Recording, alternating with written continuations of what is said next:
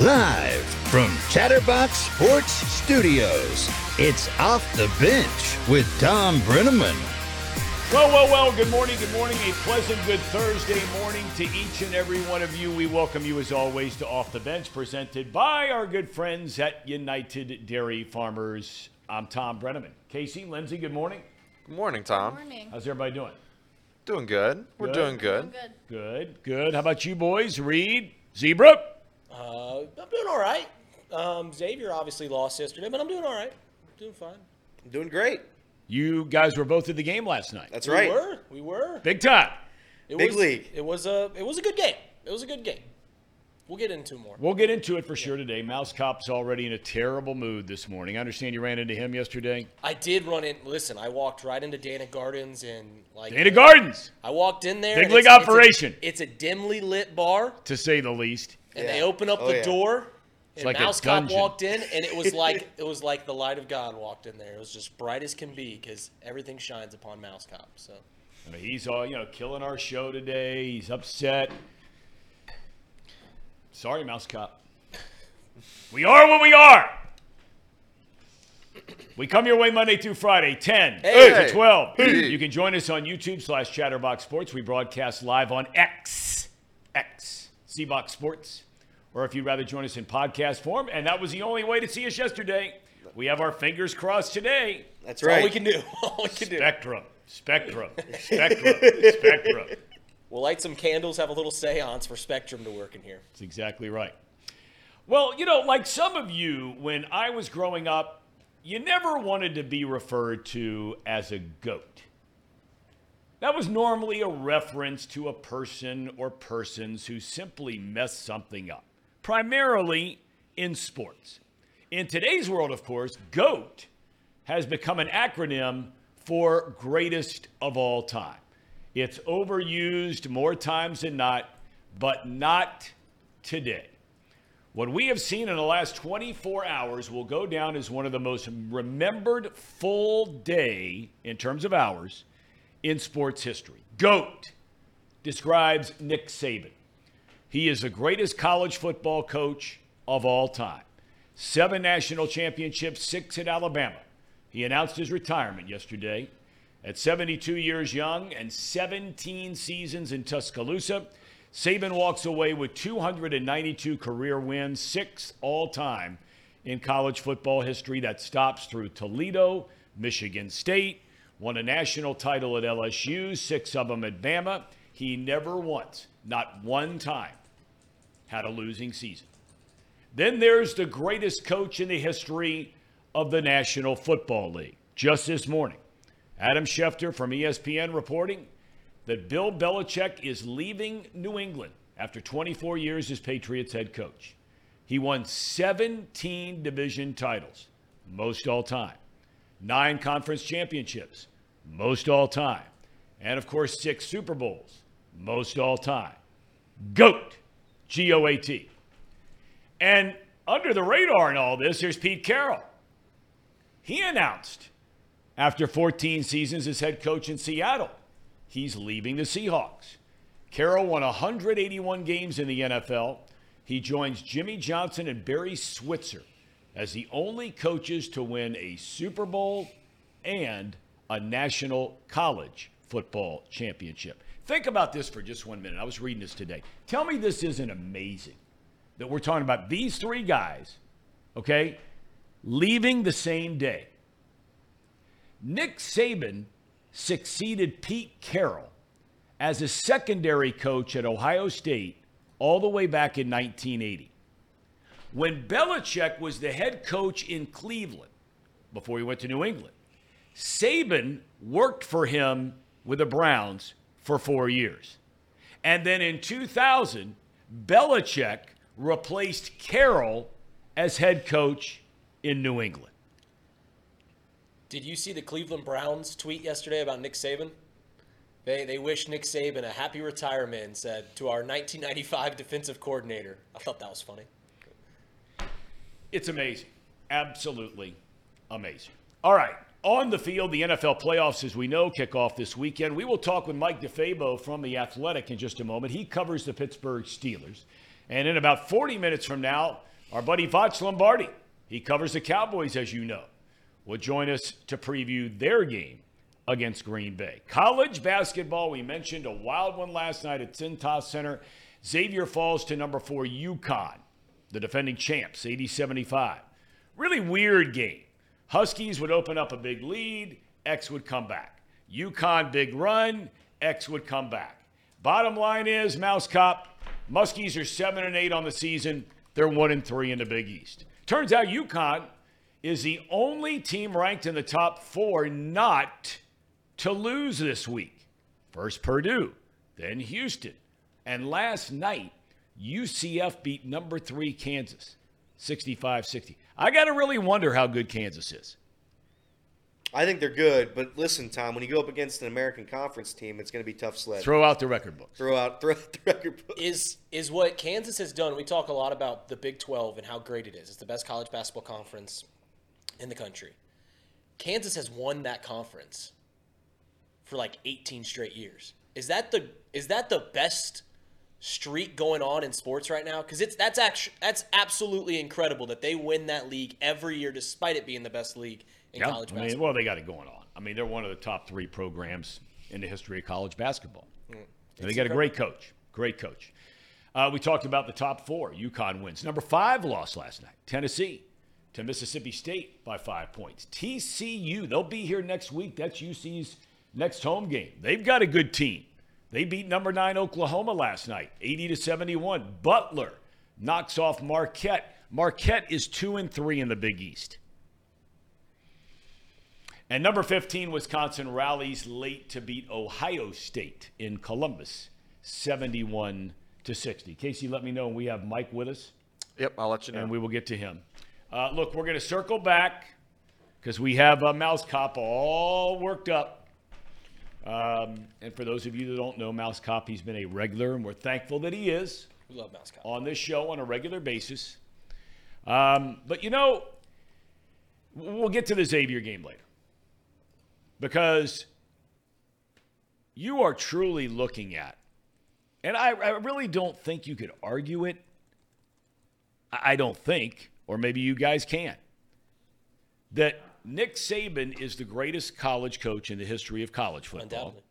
And Bill Belichick is the greatest coach in the history of the National Football League. And they both are gone within 24 hours. The Nick Saban thing was incredibly shocking. I think we all saw Bill Belichick coming. I think just we, we kind of knew that this was going to happen with Bill Belichick. There's been rumors flying. It's kind of run its course in New England. He's going to get another chance to coach if he still wants to coach because, like like we said, he's he's he's the goat. Yep. Um, the Nick Saban stuff is shocking, and I and I wonder if there's a, if there's an underlying story or if he's just uh, sees the current state of college football and you know, it's not the same sport that he came in and coached, uh, started coaching 20 plus years ago or 40 plus years ago, but a head coach for 20 plus years, and just said, "Listen, I'm, ah, I'm done. I'm, I'm out. I've done all I can do. My legacy can't get any better for the most part. I mean, he wins another national championship. His legacy eh, puts another trophy, but his legacy is already the goat. You can't be the goat of goats, right? So." Yeah, it's incredibly shocking, and the fact that it happened in 24 hours is even more so. Some of those older guys, uh, Saban recently, Kirk Ferentz at Iowa, guys that have been around a long time that have incredible respect around college football, uh, have both talked at length about not liking this whole NIL thing. Right. Um, and the transfer portal, it has added layer after layer after layer um, of burdens on a head football coach in college. And I, I just have a feeling at the end of the day, Saban will share at length that that has something to do with it, both the transfer portal and NIL. All right.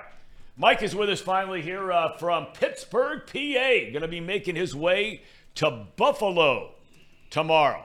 Thanks for joining us, my friend. How's everything with you? What did you think about um, the Bill Belichick news? Well, I think it's interesting because the Patriots played the Steelers earlier this year, and there were a lot of parallels between these two teams in terms of like where they were at in their seasons and question marks about filling the shoes of Hall of Fame quarterbacks. And ultimately, here you have uh, Mike Tomlin was on the hot seat. Now, you know, was able to rally the Steelers back to the playoffs where Bill Belichick gets fired. So I think it's an interesting case study with these two guys in terms of like patience when it comes to teams and how long coaches want to hang on and keep doing it. And obviously, Mike Tomlin still has a passion for it. He still has a fire for it, but things went a little differently for Bill Belichick. All right, let's get into uh, Tomlin for a minute because the last time you were kind enough to join us, and we appreciate your time again today, so thank you. Um, they were getting ready to play the Bengals again. Uh, they win that game uh, in dominant fashion, and then they go on to, to nail this thing down and get to 10 wins you know, uh, it's amazing how quickly can th- it can change. You know, in a three week time frame, we saw it swinging against Tomlin, and then three weeks later, it swings back the other way. Ten and seven on the year. You got to give it up to the guy, right? Yeah, I mean, it's really interesting. Since I was on your show, that was really the inflection point in the Steelers season. Yeah. The Steelers were spiraling the drain. Uh, they had just lost three games in a row, including back to back games against the two win Cardinals and the two win Patriots. So a lot of people fairly were talking about Mike Tomlin and his job security at that time. And w- what was interesting to me is that Tomlin was coming off this no show performance against the Colts. He was down to desperation. He started Mason Rudolph, who started the year third on the depth chart. I'm not sure anybody going into that game thought this is going to be our savior. Yet here the Steelers are in the postseason. So, you know, I think it just kind of is who Mike Tomlin is at this point, where it seems like every time that you feel like, yep, the season's over. Uh, I think that the athletic and our projections, the Steelers had a 4% chance of making the playoffs at that point. Now here they are playing a playoff game. So it definitely speaks to Mike Tomlin as a leader. But again, I'll say this the Steelers have not won a playoff game since 2016. And even though Mike Tomlin is a great coach and does do an incredible job of somehow scratching and clawing his way to a winning season. And Pittsburgh fans still want that playoff win. Now, I'm not sure there's great expectations for Mason Rudolph, a 10 point underdog against Buffalo. Uh, but, you know, at some point, the Steelers have to get over that hump. Uh, you know, I I, I got to tell you, uh, or you know, I, am sitting here watching, and they put up the numbers, and I know it goes back to Matt Canada, and I know Kenny Pickett got hurt, and Trubisky came in there for a while. I think with Trubisky and Pickett, they were seven and seven. They're three and zero oh now with with um, Rudolph. The passing yards per game, the points per game have just completely blown up. Um, you know, look, you got they got the game this weekend, but has this perhaps changed the mind of the coaching staff, the fan base, the media, the locker room? That maybe looking ahead to next year, and we'll get to this weekend's game in a minute. But I mean, d- does Rudolph get a legitimate chance to start next year? You know, we'll have to wait and see. So he's on the final year of his contract, and interestingly, any team in the league could have had him last year. I just did a big profile on him for the Athletic, and I talked to his dad, and quite literally, he sat down at the kitchen table with his dad, and they were working on a resume. And Mason was thinking, do I want to go into commercial real estate, or am I going to be playing football next year? And somewhat out of nowhere, he got this call from the Steelers, ends up third on the depth chart, rises up. So, you know, I always felt like he was better than a third string afterthought. And it was surprising to me that 31 other teams felt like they had a better answer at a backup quarterback. Like, I don't think that he's some great savior. I think that some of the stats are a bit misleading. Um, but, you know, I do think that he could be a reliable player and a reliable backup. And that's what's really the the thing here is that Mason had an opportunity. You know, he's been sitting on the bench. Last year he didn't even dress for he dressed for one game all season, but he capitalized on his opportunity and completely changed the trajectory of his career. Had this not happened, I think there's a very real possibility he could be out of the league. Now, at a minimum, I think he's going to be a backup, but I think that there's a chance that the Steelers look at it and, and even consider giving him an opportunity to compete for the starting job. All right, let's talk about this weekend. The weather, uh, you know, predictably is going to be brutal. Uh, last I looked, they were talking about constant winds at 25 miles per hour, gusting up to 50 miles per hour in Buffalo. You know, I start looking at things like that and I say to myself, Mike, you know, this is where any sort of thing can happen. And we know how well the Steelers run the ball or can run the ball. Um, you know, I with weather like that, I feel like it gives them a fighting chance. Am I off base on that? No, you're absolutely right. When I look at this game, if this was a beautiful 50 degree day in Buffalo, uh, Josh Allen can air the ball out. You know, I would give the Steelers zero chance. You know, I would I would bet you know, I think the line right now is 10. I would take the, the Bills and think that they would be able to cover something like that. But when you throw weather into the equation, that only can help the Steelers because they have, I think, one path to victory, and it's pretty obvious. You know, the, the Bills are 28th in rushing defense. The Steelers have become one of the best rushing teams in the league the second half of the season. Najee Harris is coming off back to back 100 yard games. He might be playing the best football of his career, and that's not hyperbole. You know, earlier this year, there were questions about whether he was overdrafted, whether he was worth the first round pick. And now he's really come along and played his best football when it means the most. So that 100% is the formula for the Steelers. On the flip side, the other part of their formula is going to be how many times can you turn Josh Allen over? When does Josh Allen turn the football over?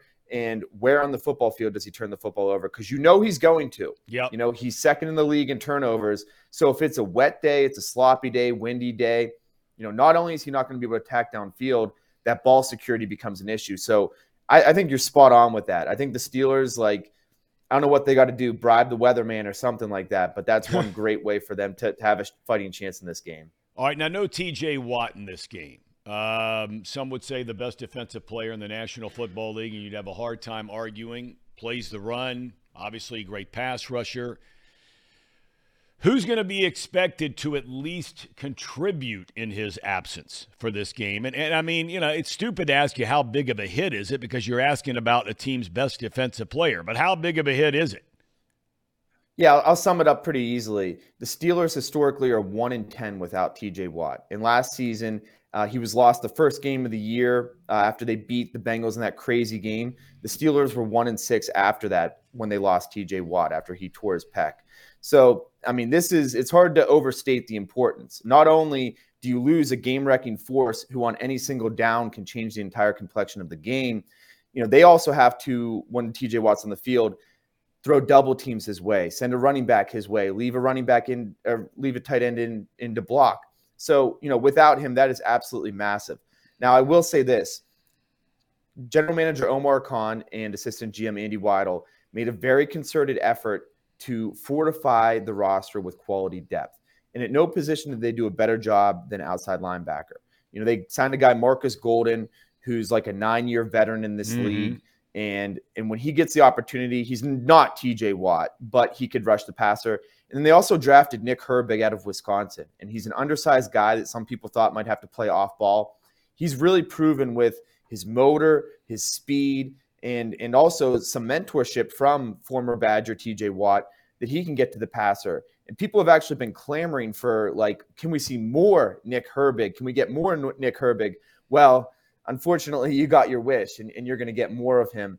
Um, but so I, I do think that it's like a it's a big big test for the Steelers, but I think they're in a better position than they normally would be to handle it.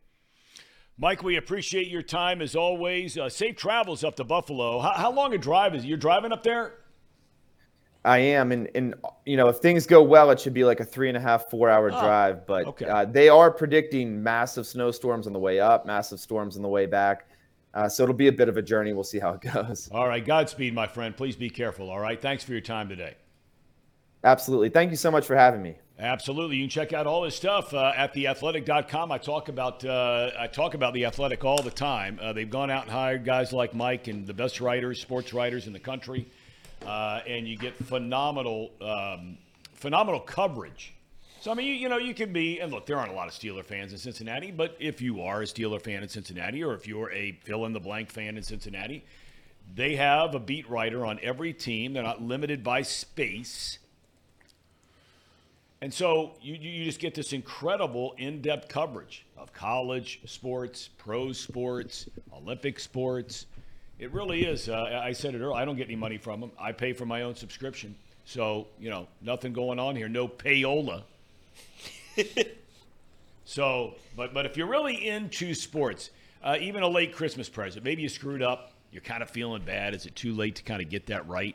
Or maybe you were late on your wife, uh, maybe not wife, but maybe you were, you know, your buddy of yours, you know, his birthday and you forgot about it or something like that. So, you know, subscription to that might be a good idea. I think I'm going to get my wife a subscription to the Athletic for Valentine's. That'd be good. I, th- I think she, she would, would really appreciate that. That or a uh, a blender. Those always go over big. Yeah, blender. Yeah. Yeah. If I got if I got Mariana a Ninja blender, she actually would be excited about that. I have a running gag with my mom. I give her some sort of kitchen appliance every Christmas, and she always throws it out immediately. Why? Throws it out. Well, send it, to me. sta- I'll it's- take it. Mine are all breaking is it down. It it started. low-end, like, it started innocently. appliance? It started innocently. Like it started with like a. Uh, they gave her a mug one year, and then it just kept progressively getting worse. I think we got to like a, a potato carver or something like that. Potato peeler? Potato peeler, and it just kept. It keeps going, and then she just throws it out. Fair enough. I don't know if that's an appliance, but yeah.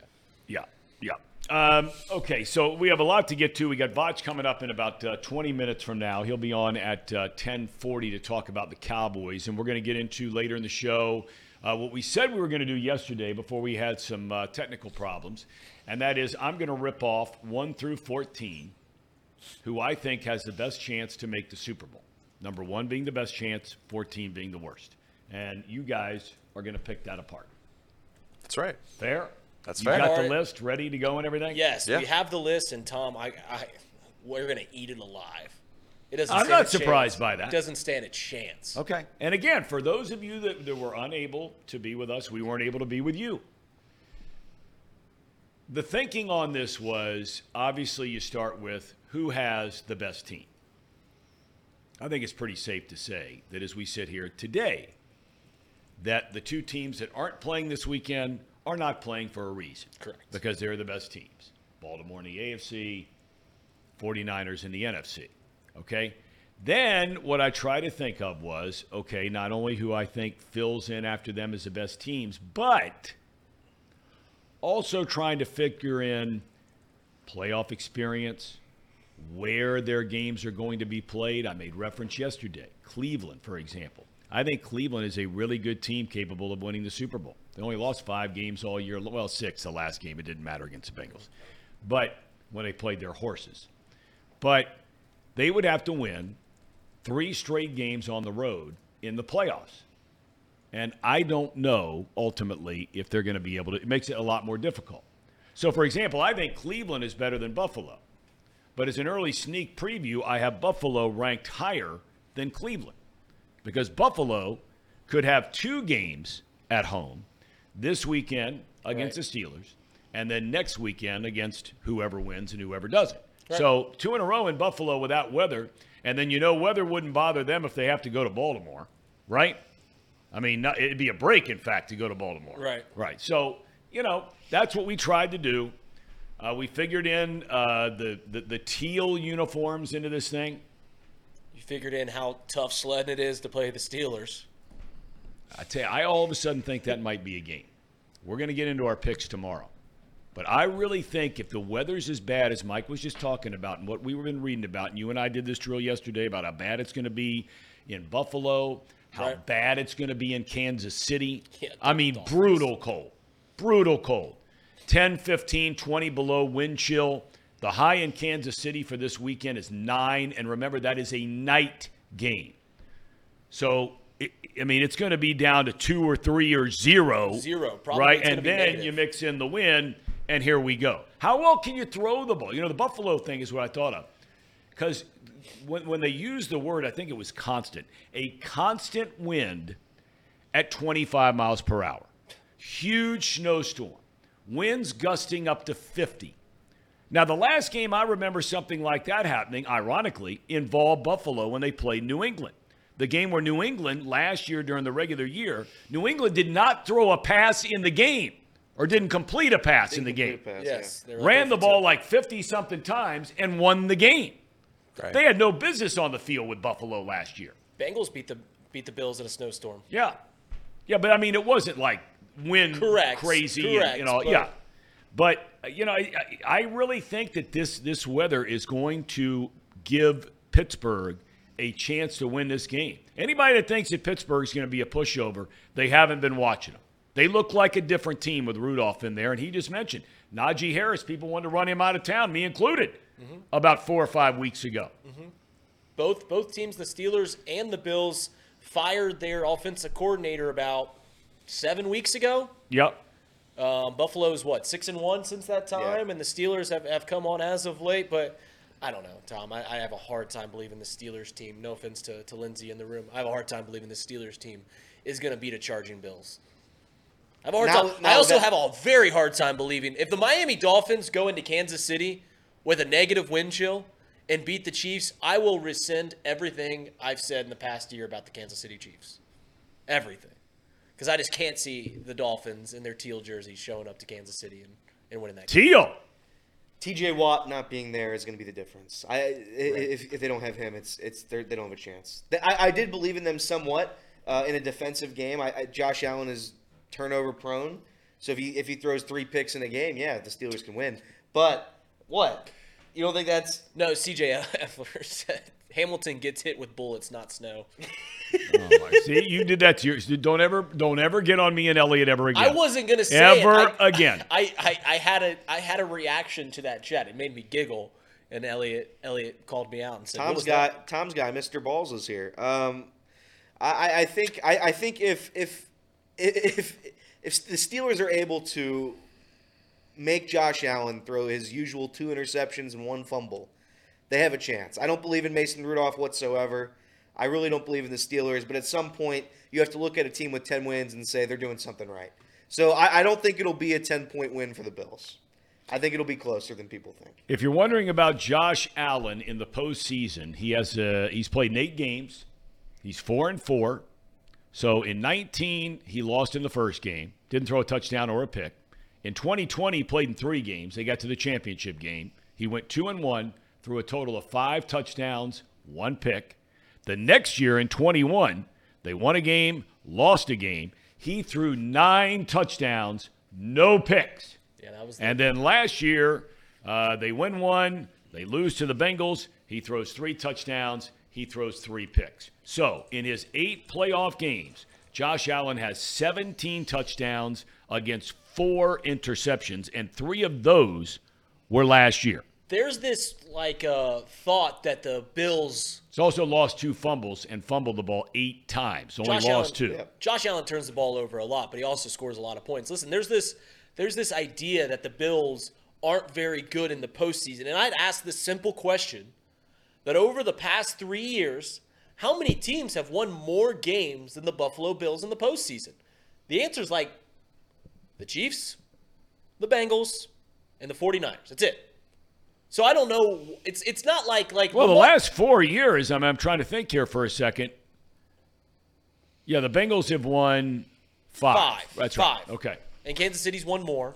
And I believe the 49 I don't know about the 49ers, but I believe the 49ers have won more as well. Okay. But other than that, I don't think anybody has won more playoff games than the Buffalo Bills. Well, the Eagles have to, right? They won. They won three alone last year. Haven't won- they won at least? they, that? were the one seed. They won they won one game last year. oh, that's right. They got beaten in the Super Bowl. Forgive me. Or Forgive two games, Forgive two games. Yep, they yep, they yep. won two games. So here, here's the thing: is like the the flack against Lamar Jackson and the Baltimore Ravens is a little deserving because Lamar Jackson hasn't shown up in the postseason.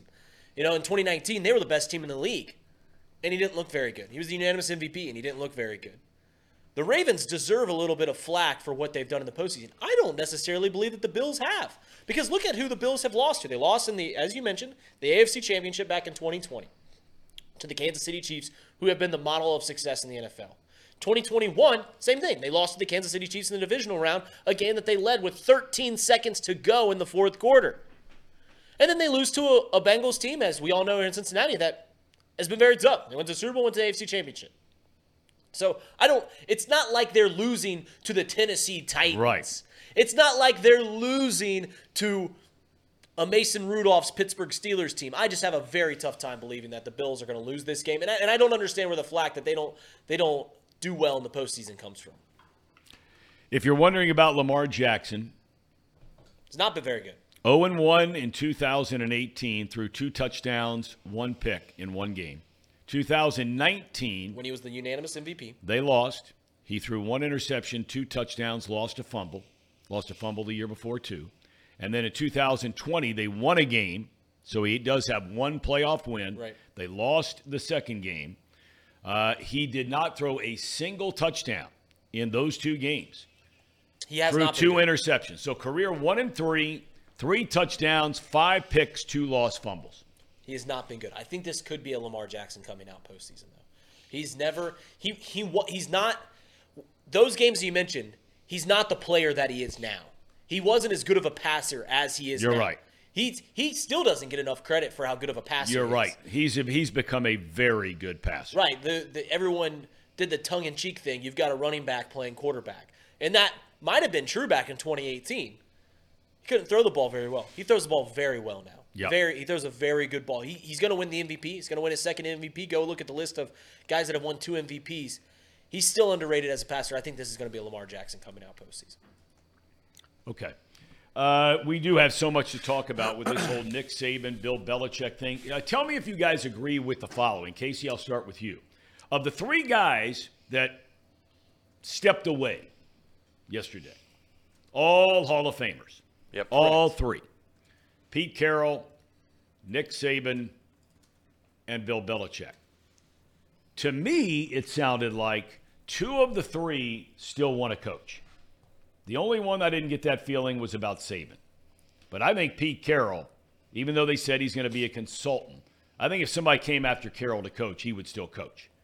It's a feeling I got just watching him in the press conference. And certainly Belichick wants to still coach. Right. You agree with that? I agree with that. Okay. So if you agree with that,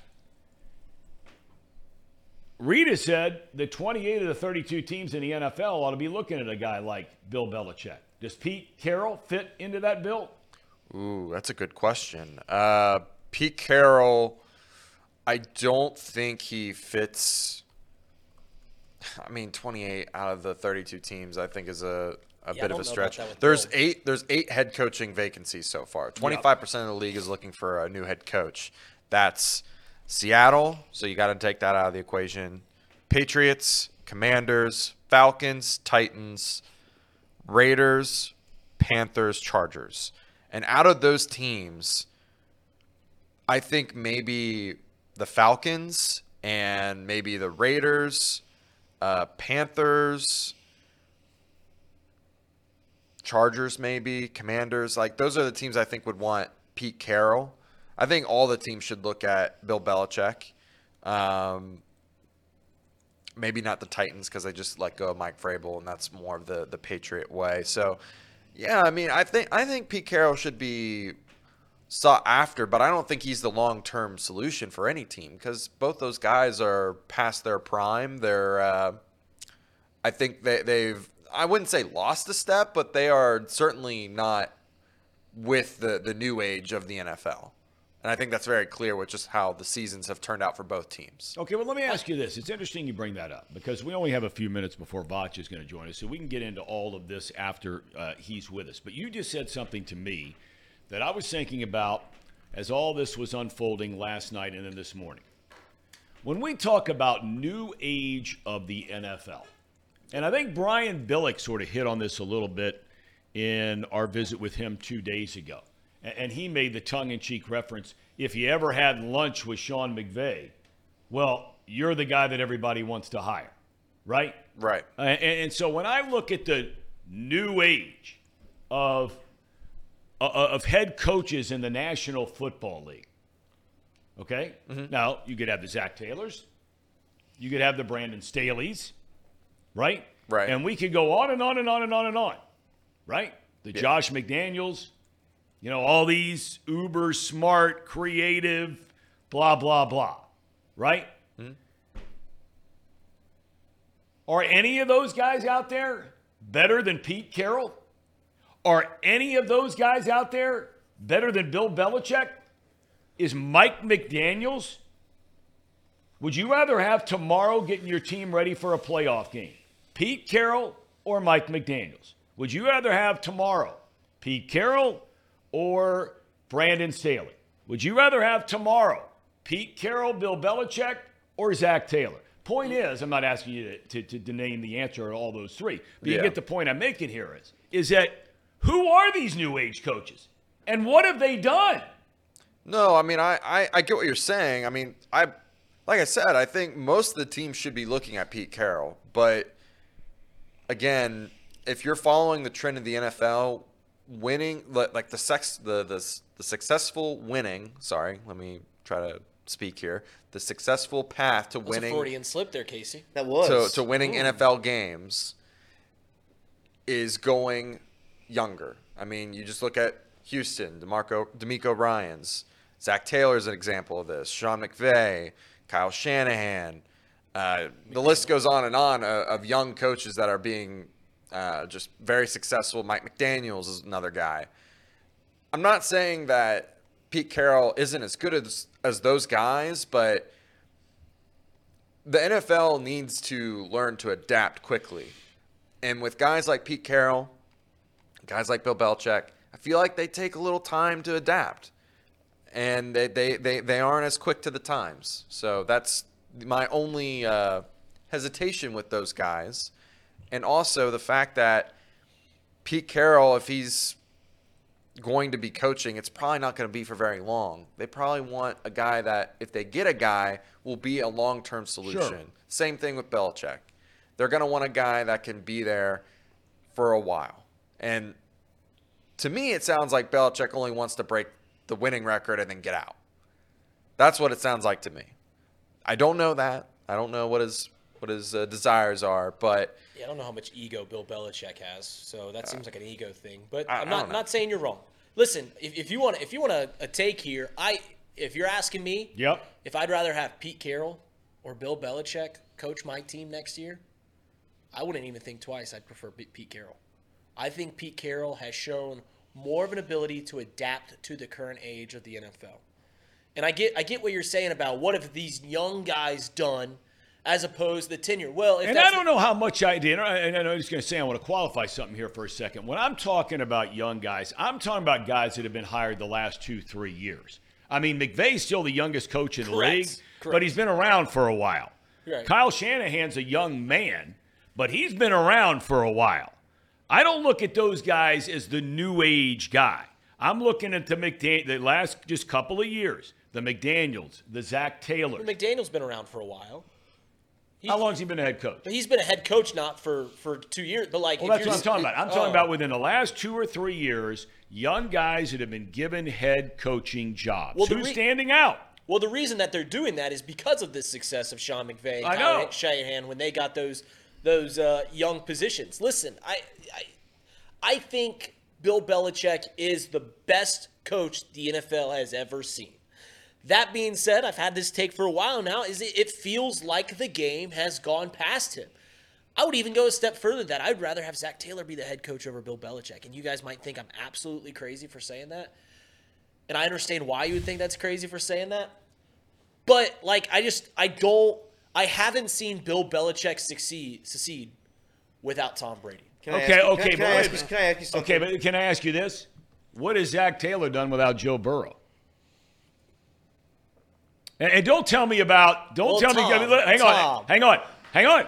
Because be- be very seems careful. like you're Wait, using wait a very good be logic very, defeat very my take. careful in what you're you're about to say, because there was one season that Brady got hurt and did not play the entire year. And some guy nobody ever heard of named Garoppolo comes walking in and Matt wins Cassel. a division Matt- title. Matt Matt Cassel. Cassel. So, you know, don't don't say, "Oh, what Zac Taylor did with Jake Browning." Don't throw that at me because Belichick's done better than that. He got him to the playoffs. How do you think Zac Taylor would do with Bailey Zappe every day? Did you really say just a second ago? I did. You would take Zac Taylor over Bill Belichick with a, with with, a, with with with with Joe Burrow as the quarterback, Correct. just like he had Brady. Correct. You would rather have Zac Taylor as your head coach than Bill Belichick. Those were the words and that exact order. That was the cadence I used when I said the take, and I stand by it. Okay. And the reason I, I seriously just think I can't wait to clip this out. that Bill Belichick. No, I don't want any part of this. I know, I'm gonna have No, to. because it makes me me. sound It's like for I'm bad mouthing Taylor. No, and you're I'm not bad mouthing Taylor. Taylor. You're No, no, not no, bad no, no, mouthing no, Taylor. He's bad mouthing Bill Belichick. I think that Bill Belichick is as stubborn as he gets. He went to the And I thi- playoffs with Mac Jones. Yeah, yeah. But listen, I just think that I I think the game is past him. I think that some whoever hires Bill Belichick, because he will get hired by someone, they will not succeed. I don't think Bill Belichick will succeed in this league wherever he goes. And eh, you might call me crazy. We'll see how we'll see how the tape fo- fo- unfolds in a couple of years. Would I rather have Pete Carroll than, than Zac Taylor? Yeah, probably. Because I've seen Pete Carroll adapt to the times. I've seen Pete Carroll succeed in other ways. I've not seen that with Bill Belichick. You're the person who says if you if you don't have a quarterback, you have nothing. Correct. yeah. So what does Bill Belichick have at quarterback? He's got two guys that can't play. He's got the a pos- Pro Bowl quarterback. in He's Mac got Jones. two guys Oh that can't my play the position. He has two guys that can't play the position. All right, all That's right. Well, we're gonna we're gonna continue all this. I'm gonna ask my main man, We'll see. my main man. There he is, looking good. Is that camo you got working there today, Voch? Yes, sir. Yes, sir. You know, uh, just you know, born and raised as a Mississippi character. I moved out to Texas. I just uh, you know, brought some things with me. You know, and I always rock my uh, camo as an ex hunter, current fisherman. You know what I'm saying? So I like to, I like to throw a little bit in there. Can I just say one thing about the topic that y'all, you know, that y'all Absolutely. I was right going to ask you your thoughts of it. Defend me, Voch. So I think the league needs young coordinators, right? But there's something about an old coach that just needs to balance all that out, right? So you need the young coordinator to be up at five in the morning, to be competitive, to have all that energy and to grind tape and to figure out how to beat this defense or that, whatever, whatever. But it's something about having a, a 90 year old coach that you know you go oh i've been in this situation five times and i did that or i was here and i did that to your point about shanahan shanahan's been coaching for like 20 something years or whatnot. So right. i mean he's been coaching since he was since he was 19 so he's not a new dude right? But mike mcdaniel is going to be in a situation that he's not that he's not prepared for and, and and that's just something that you get with pete carroll that you get with Belichick. something else that you get with a guy like Belichick. Belichick can make a top whatever defense it is right now is, is, a, a solid looking defense out of 11 complete strangers. Christian Gonzalez is hurt. Uh, uh, what's my man Judon, the pass rusher? Matt Judon is hurt, and they still have a a very a very reputable defense that you can look at and be like, hey man, that defense can hold Josh Allen or that defense can hold, you know, Justin Herbert, top tier quarterback to 15 points. All right, Bailey Zappe, go get us 20 and we'll win. I would love to just run down the game logs, run down the numbers and stats and see, man, how many points would I need per game to make this Patriots team like a winning football team? And I bet you'd be surprised about the amount of times that the defense did their job, but Mac Jones just simply could not. Yeah. I, Hey, I don't, hey, I don't, I don't, yeah, go ahead. Hey, I know. I want you. You just brought up something, uh, Voch, that I was going to ask you about from the get go anyway. You know, look, some of the comments made this week by Jerry Jones, the owner of the Dallas Cowboys, in reference to his head coach, Mike McCarthy. Uh, you predicted that the Cowboys were going to get on a late season run here. They only had two games. They were a little off. Outside of that, you could argue they've been the best team in the NFL, uh, at least over 15 games for this entire season. Um, they're division champs. Uh, they will play this weekend against Green Bay, and we'll get to that in a minute. But uh, Jerry Jones is not saying, "Hey, all is kosher here with uh, with Mike McCarthy. We judge this operation on a game by game basis." And there have been rumors that Jones loves Belichick. What are your thoughts of this whole thing right now in Big D? Well, Jones loved Belichick in the '90s when they met at some, I don't know, Golden Corral or something. Whenever they ran into each other, like so. Look, Jerry Jones on the radio every single week. Jerry Jones on the radio every single week, and you know you just got to listen to Jerry Jones. But don't don't come out here listening to Jerry Jones. Jerry Jones ain't talking about nothing. But he's told this story before that he bumped into he bumped into um into um Belichick, and they were at I don't know some grocery store or something. He was like, "Hey, I would love you to be the head coach of the Cowboys." This is when he was leaving the Browns and transitioning into Patriots or whatnot. So yeah, that is a conversation that came out that they had one time, but I don't think there's a conversation that they had nowhere near 111 2024. I mean, and, and, and look, let's just let's just be fair here. Jerry Jones loves Bill Belichick. Tom, you love Bill Belichick. I love Bill Belichick. Shouldn't we all love the the greatest head coach in in in in all That's football? So, Yeah. sure.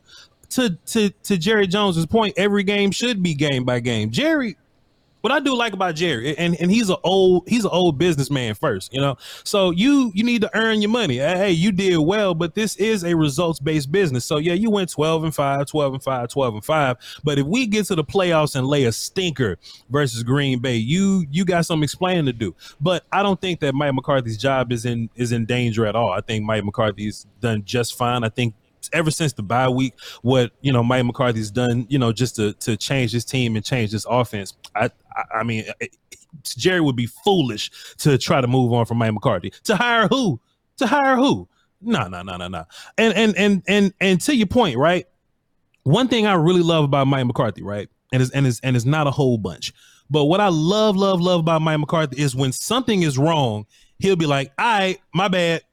That's my fault. Yep. I'll fix it." He he he hired all his best friends. Jim Tomsula come in there, Mike Nolan come in there, Joe Philbin come in there. But if it's problems, y'all got to go with this Kellen Moore thing. Everybody's telling Mike McCarthy, "Hey man, Kellen Moore is the the new young hot shot, the new young."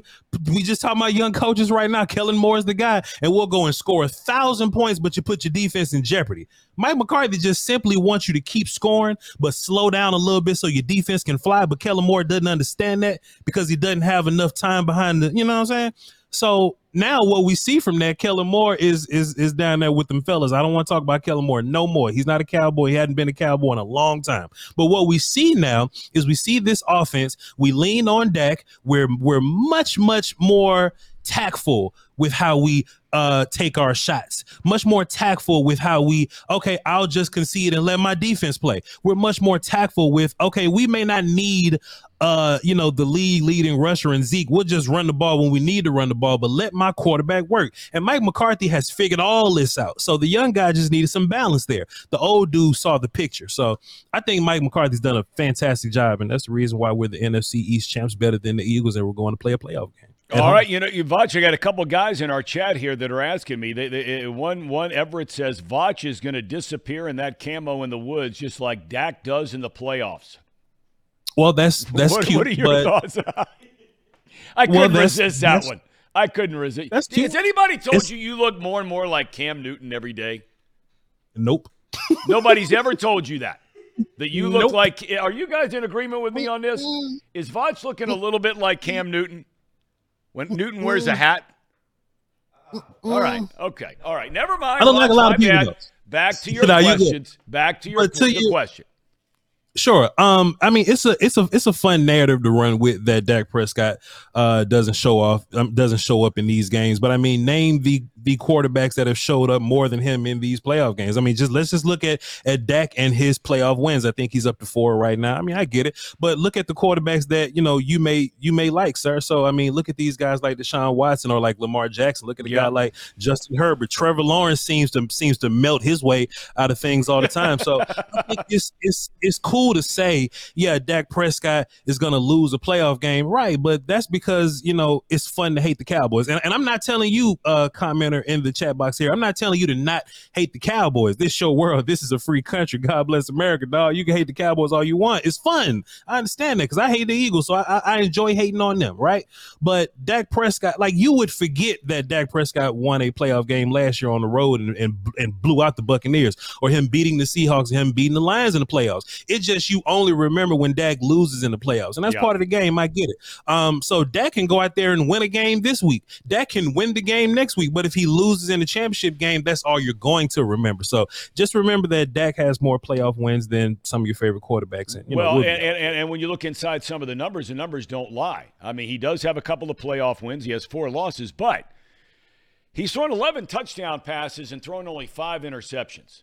He has not lost a single fumble in a playoff game in a total of six games. So we were just given some of the numbers a minute ago of, you know, Josh Allen. He might have a couple of more wins, but he gives the ball away a lot. Not as much as he does during the regular season. Lamar Jackson's numbers, meanwhile, two touchdowns in his playoff career, five interceptions, and has lost some fumbles. So I think you're right. What, what, you know, I, I'm curious. Why, why do you think? Do you think it's because of the attention given to the Cowboys?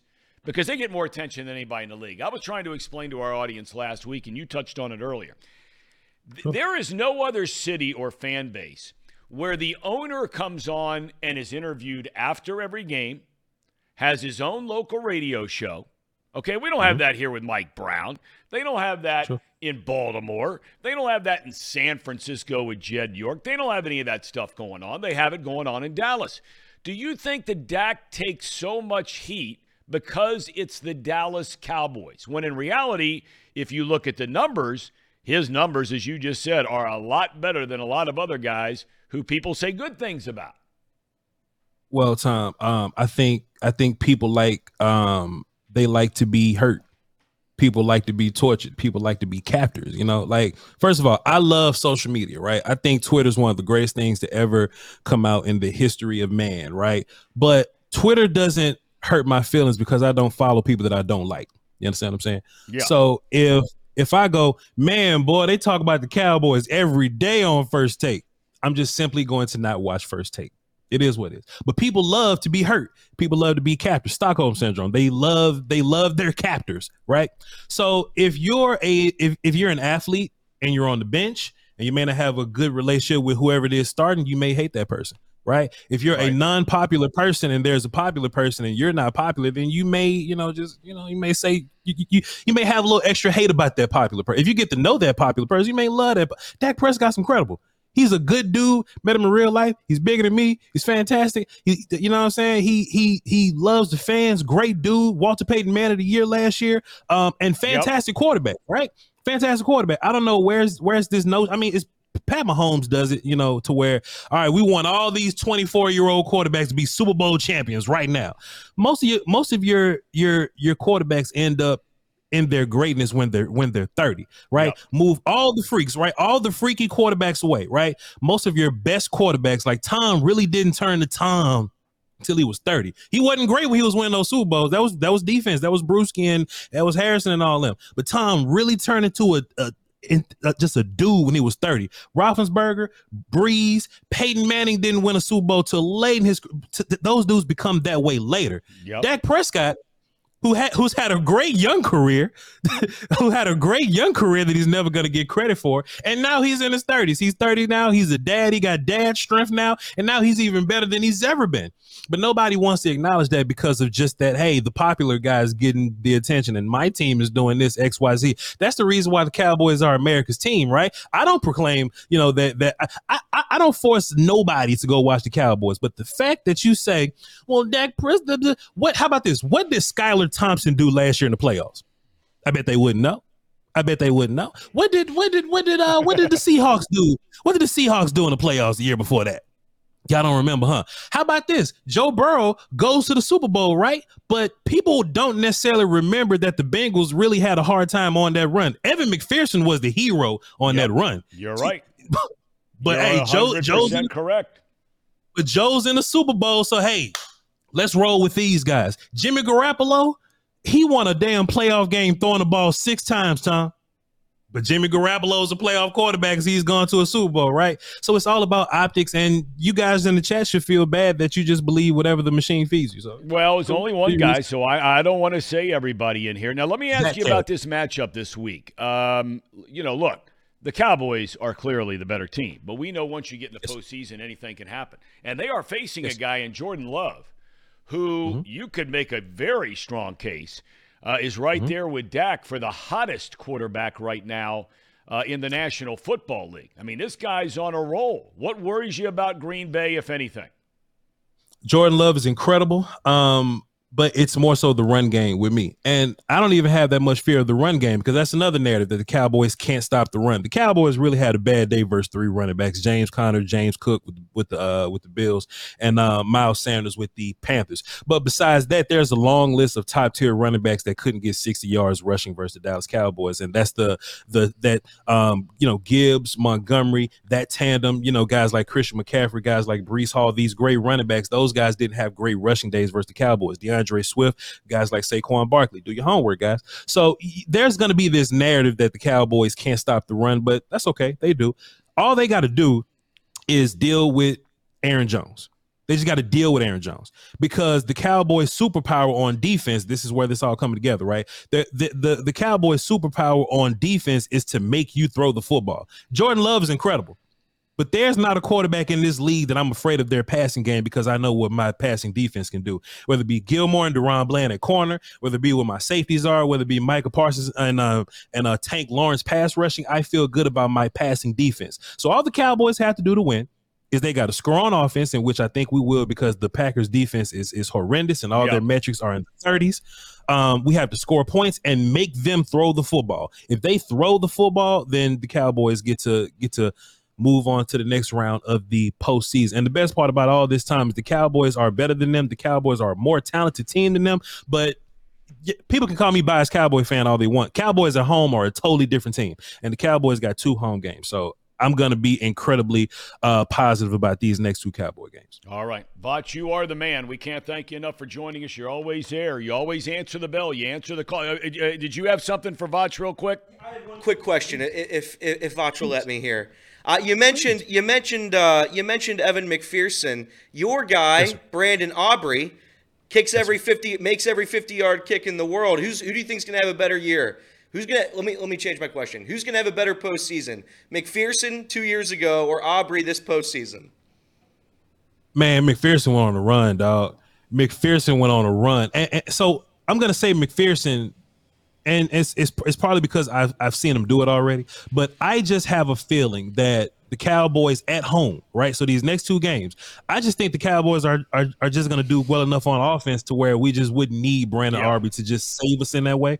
Um, this offense is different. This CeeDee Lamb is ridiculous. Dak Prescott with CeeDee is ridiculous. Jake Ferguson is emerging. I just I just think that the Cowboys offense will do enough to where we wouldn't need um Brandon Aubrey in that way. But McPherson saved the day many a times. I don't I don't think the Cowboys are, are going to be very much in that position. Now, if we get to the conference championship game and we play San Francisco and we got to go to their house and we're going to be a different offense on the road and that's the, one of the top defense in the league and you know points may not be coming all that often then maybe I'll change my answer and Brandon Aubrey would be a hero. But as of now, Evan McPherson deserves a statue. Well, he, he's a great story. There's no doubt about that. And, and what he's done with Dallas this year is just mind-boggling. And uh, and Voch, happy New Year, my friend. Thank you for your time and your expertise as always. We'll be we'll be dialed in on the Cowboys against the Pack this weekend. Appreciate you, Tom. Let me just tell you what I like about you before I go, man. You know, when I come in, you have faith in me as a content dude to not just talk Cowboys. Like we'll talk about coaches, we'll talk about what happened with the Bengals. You know what I'm saying? You know, you know, some some people bring me in and I only get to talk about Cowboys and offensive line. I think I could talk some other things, Dude, but but you appreciate you for you know you made your mark, Voch, last year on this program. When you were the guy, we wouldn't even be having this discussion right now here in Cincinnati about what they're going to do at right tackle with Jonah hmm. Williams undoubtedly leaving. Okay, we wouldn't be having this conversation about the right tackle position if Duke Tobin had listened to Voch Lombardi and said, "Boys and girls." The guy's right up the road in Columbus, Ohio. The answer to all of your problems is Dawand Jones. You said he was the best offensive lineman coming out in the draft. And when that cat took over at right tackle in the first week of the season till he got hurt, that dude was on it. Hey, thank you, thank you, thank you so much. You know, I, I just, you know, I don't, I don't get this a whole bunch. People just, you know, say I don't know nothing. Who is this guy? Does he coach for the league? Is he a GM? Yeah, I, you know, what's why should I listen to this guy? So thank you very much. I don't, I don't, I don't get that a whole bunch, but you know, thank you very much. Appreciate so everybody watching live. right now. The future's so bright, has got to wear shades. That's a big league Mario so much, Kart man. poster back there, too, by the way. I got a lot of stuff back here. Got some Mario Kart right there, OutKast right there, Jules Winnfield from Pulp Fiction. Um, I had to outlaw Josie Wales down there, but uh, something happened to him. But yeah, yeah, yeah. I just uh, just a little bit of me. This is about to be totally different. I'm an adult now, so I'm about to move to Dallas and um and um and uh buy a house. So uh, you know, There we go. ultimately, this is- Congratulations. Congratulations. hey, you know, content does okay these days. You know, so I, you know, appreciate brother, you. Amen. We wish you nothing but Appreciate the very best, Voch. Thanks for your time, man. Have a great weekend. Thank you very much. Y'all be cool. All right. Godspeed ahead. Love that dude. Always love an OutKast fan. Always love an OutKast fan. He's the best. He is the best. He's Go. the best guest we get on here. By far, No it's doubt. not close. No doubt. Brings the energy. Casey, you and Voch were the only two. You were you and well, actually, I was included in this group as well. We were like, vo- you know, voices off in the wilderness. Have you ever been to the Grand Canyon? Yeah. Okay. Well, I mean, can you imagine standing South Rim and with all every, you know, breath of air you can get, scream as loud as you can. Right? Right. You're really screaming at no one except God above, right? That's right. That's right. We were doing that last year for the Bengals regarding Dawand Jones. Yeah. I mean, I, I sat here, pound, pounded my fists on this table for a few guys like Sam LaPorta and Dawand Jones, Yep. and they go on to have fantastic rookie seasons. Both got hurt at the end of their uh, rookie years, but you know, it is what it is. I really like Voch a lot. Uh, he's not just a really good Dallas Cowboys content creator, like he said. He, he knows a lot about the NFL. He studies the game very closely. He's a great talent evaluator. Uh, you just go look at some of the stuff that he's predicted throughout the years, um, like wanting Micah Parsons, um, stuff like that.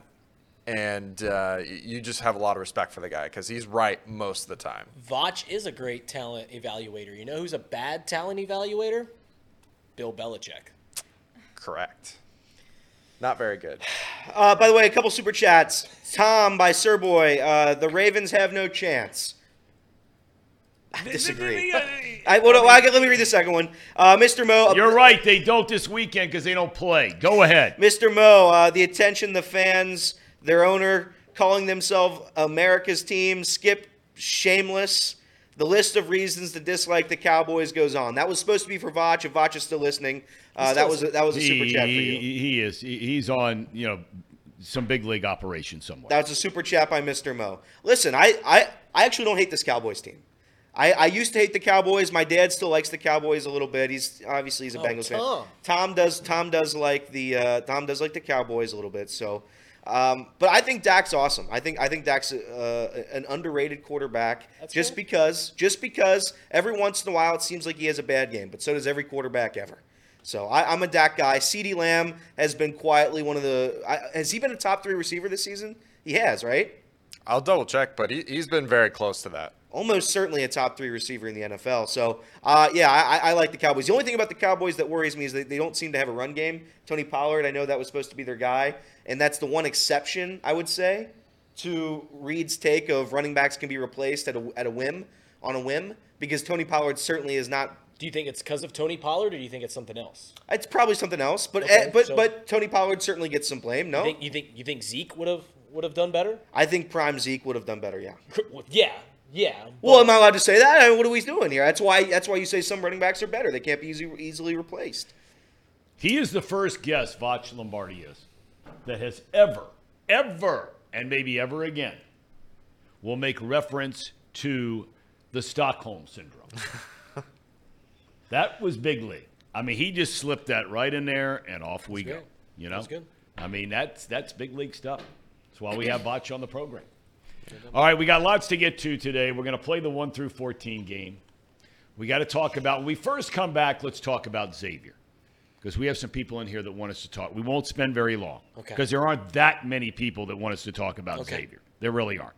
We could talk about UC for hours, but Xavier not so much. Is that fair to say, Elliot? It's fair to say. Okay. All right. I think, I, I think I just hurt once again. Uh, and by the way, somebody took issue. Casey, look up the numbers for me, please. Somebody took, or, or read, somebody in the chat, and I'm not going to go back and look for it. Somebody took issue, and this goes to show you how on his game Voch Lombardi is. Okay? He made reference to what the Bengals did on offense during their run to the Super Bowl. okay. Okay? Okay. in the playoff games, right? Right. If I'm not mistaken, it was Tennessee, the year they went to the Super Bowl, right? Raiders, Tennessee. Raiders, Tennessee, Raiders, Tennessee, Chiefs. Chiefs. Yeah. Okay. How many offensive touchdowns did the Bengals score in those three games? I'll have that answer. So he for looks you it up. Casey, while you take it away. And we got lots to talk about uh, still coming up on the show. Why are our numbers down today? They're really down today. Uh, Any explanation? Because it's a bright, sunny day and people want to get out and mow the lawn in Hamilton. I mean, what's we the didn't, deal? we didn't have we didn't have a show yesterday, so we probably lost a, a little bit of viewership there. Um, you know, I think the Bengals fans that are in the chat maybe maybe didn't like DeFabo being on here because you know we just we just dislike the Steelers, and that's fair. We dislike the Steelers like the Cowboys dislike the Eagles. Everyone has their rivals, and that's that's okay. But I'm looking up uh, I'm looking up how many point how many touchdowns the Bengals had in their four games in 2021 postseason. Yeah, it, it's not as many as you might think. He was spot on what he said there. It was the defense, and it was the heroics of Evan McPherson, which led the Bengals. In the Tennessee game alone, Burrow got sacked, what, six times, seven times? Nine times. Nine. Nine. Forgive me. There's good offense. Wasn't the greatest All performance. right, all right. Casey, take it away. All right. Well, the uh, Bengals Bearcats report is brought to you by Encore Technologies. Encore Technologies provides IT solutions for a data center world with a suite of services from mobile computing to desktop to data center, supporting both centralized and work from home computing modules to improve efficiency and Productivity. Productivity. You can visit encore.tech. The path to innovation begins here. And let me tell you about this lovely bottle of water right here. Pahhni Water, made right here in Hamilton, Ohio, uses natural limestone filtration, unlike the artificial processing that other brands use. The result is a healthy alkaline water, and some say the best tasting water in the world.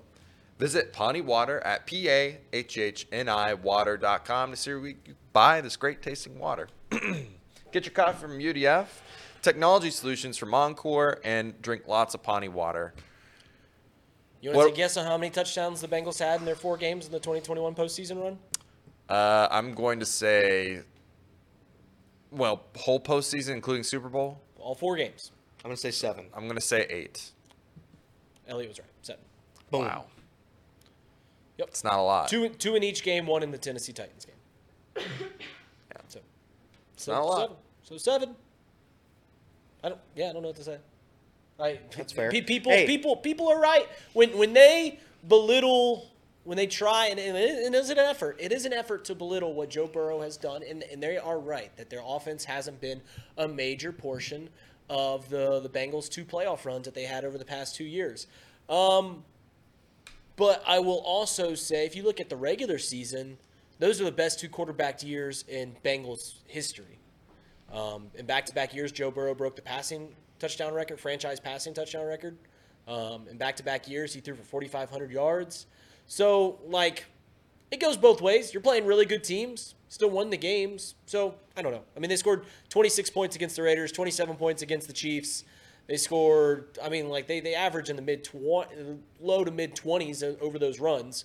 So, it's not like they're not scoring points. It's just they Evan McPherson did have a big a big portion. He, he made some big time kicks. So I got an off-topic question for you. sling it my way, Big Pimpin. Whose side are you on in the uh, Whitlock versus Stephen A?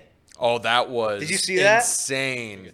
That was crazy. I the the lead up to that segment. I don't know if anyone watched that video clip. I saw it. I saw mean, it. he's like, I gotta apologize to everybody, and just list off everyone. Just start I told my slandering his pastor. name. I told my pastor. I, I Stephen A is the best. Stephen A is just I do the like best. Stephen. I do like Stephen A. Tom, to answer your question, the Bengals. You want to guess how many touchdowns they had in their 2021 Super Bowl run? In their four In games. four they- games. Four games they played. I'm going to say they scored eight. They scored seven touchdowns. Okay. Two two in each game. One against the Titans. So So I mean that's that's not exactly what you would call high-powered offense. 14 points out of your offense in 3 games each. Right. And then one touchdown in the other is not big-time offense. So Yeah. whoever took offense to that uh, Voch was was spot on. How many how many field goals during that run, if you don't mind me? I know it's throwing you on the spot. You got to go I'll dig back too. through the It's box 12 or scores. 13. How many field goals? So if they scored seven touchdowns, I I think it's safe to say that McPherson probably did not miss an extra point. So he scored seven points there alone. Okay? I'm not doing extra. obvi- No, but I'm going to just play this game for a minute in my head. If they scored seven offensive touchdowns, seven times six is 42, if my Anderson High School math is correct. Correct. Okay? 14. He Right. kicked 14 field goals. 20, 21. 14 field goals attempted, 14 field goals made. Seven, eight. I mean, eight, think- eight in the first two games.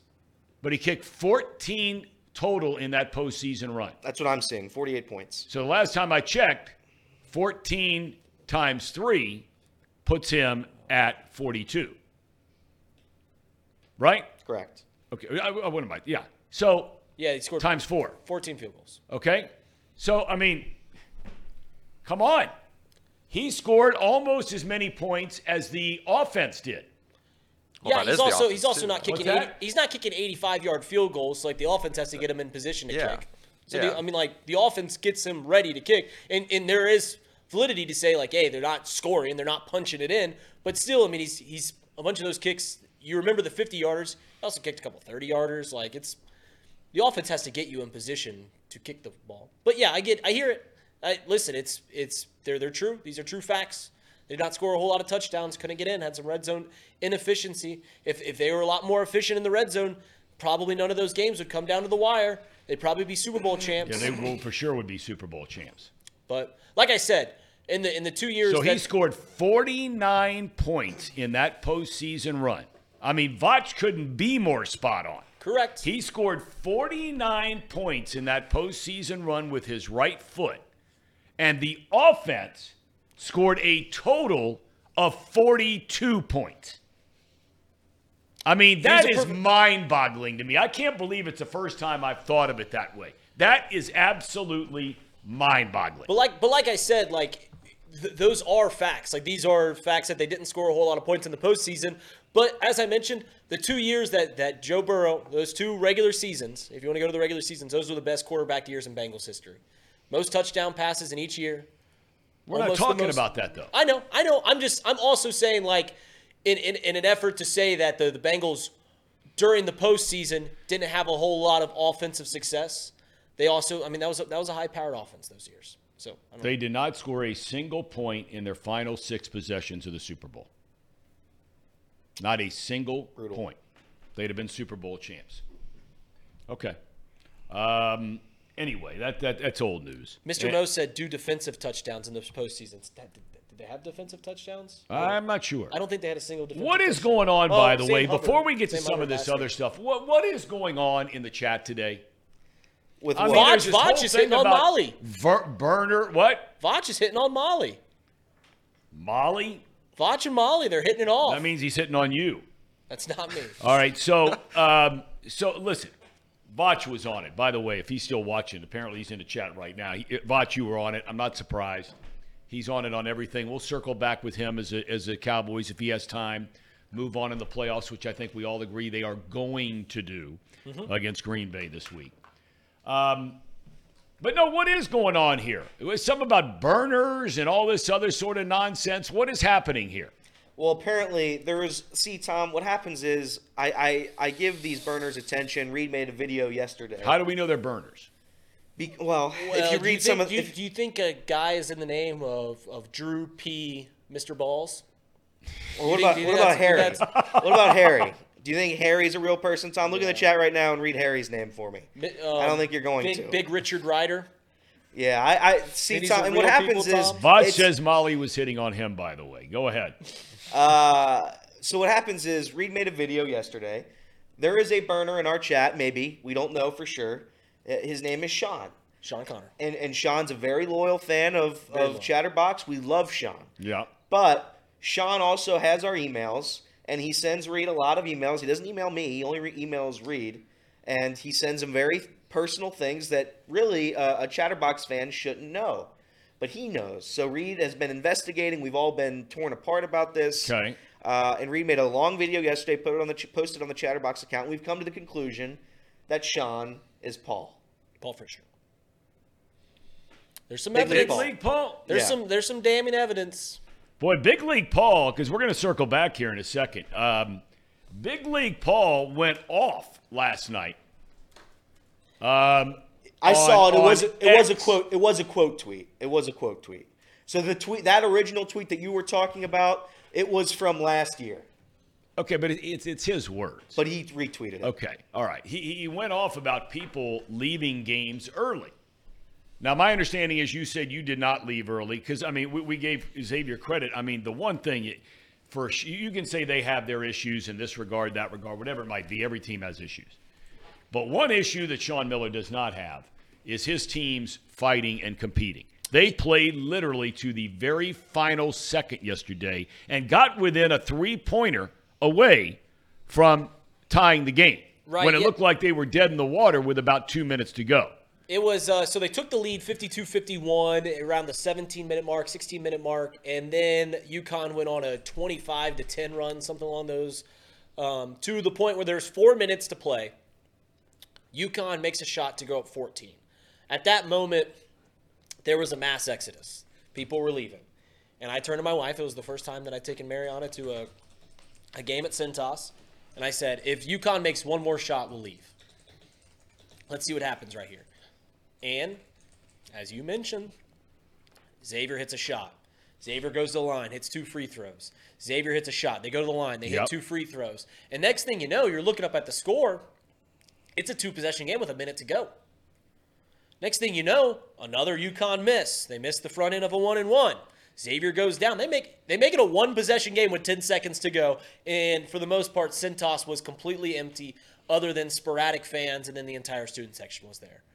So I, I understand. Like we, we talk about this all the time that uh, if, if you're gonna if you're gonna watch a game, you probably want to see it to the end. But it's also your your time. It's your it's your money. You can do what you want with your ticket. You can do what you want with your time. So if you want to leave, go ahead and leave. Yeah, I don't know But why people make such a big deal. I mean, I, I and I remember having this debate with Paul when he was still here before he quit. Is that um, is who cares? I mean, really, who cares? Like you just said, if a guy spends his money or a gal spends her money on a ticket, and they want to go watch the first ten minutes of the game and then go out to a nice dinner with a bunch of friends, why do you care? Who cares? What's the big deal? People are allowed to, to go as they please, leave as they choose, whenever they want. They bought the ticket to the game. They can boo, they can cheer, right? You're at Tom. You are absolutely right. You can do with whatever you want with your money. You can do whatever you want with your ticket. You can do whatever you want with your time. It was a little, as a Xavier fan, it was a little uh, sad that this guy is shooting a free throw with 10 seconds to go, a, a one and one, and it's a three point game. And it would have been very nice to have 11,000 Xavier fans getting in that guy's head cheering. It was very quiet That's for a that fair point. for that front half of the one and one. Very Okay. very quiet, and he knocks both home, and it's a five point game, and then the game's over. Okay. So that's I mean, it, it would have been nice to have 11,000 fans cheering for this guy to miss a miss a free throw. I forget I forget the UConn player's name. He already missed a couple free throws in the game. I think he hadn't made one to that point, but he sank two to, to, to ice the game. All right, uh, l- l- let's get to the Xavier thing for a minute because in the back half hour, we're going to get into the 1 through 14 of chances of reaching the Super Bowl in the NFL. Um, you guys were both there. That's right. Right. Your overall thoughts, uh, macro point of view here, uh, about Xavier and the game last night. Uh, listen, I, I've been to a lot of games at Cintas. I thought that the crowd wasn't as engaged as they've been in years past, and I think part of that is the reason that Xavier is uh, is 500 now. They're under 500. They've only finished a season under 500 one time in the last 40 years, and they are in danger of doing that again. This is a team that is just inexperienced. I, I think there is some talent there, but they're simply just just not as skilled as a UConn team. And, and they fought. They certainly fought. And that's the one thing that I've always liked about a Sean Miller team is they fight. Fight. Yes, they they do. go all the way down to the final second, down 14 with four minutes to go, and they fight to make that a one possession game in the final 10 seconds. They just they just got inexperience, and uh, it, they're just not last year's team. And uh, I, I don't I don't know what Xavier looks like. I still think this team can win some big games in the Big East. They showed it, right? I mean, if, if you take a Houston team down to the wire, the number two team in the country. If you you take a UConn team down to the wire, number four team in the country. Both games were at home, but if you if you play with those teams, then you can play with anyone. I think Kirby t- put it out there. We have in our title of this show, Xavier stinks. Yesterday we are applauding um, Texas.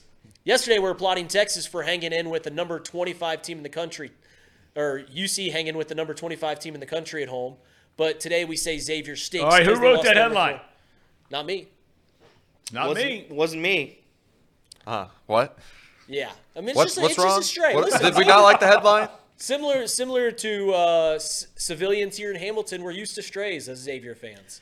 So listen, it's just this isn't this isn't going to be a team. This isn't a tournament team, but I still think that they're a team that can be feisty enough that that can give you give you hell any given night.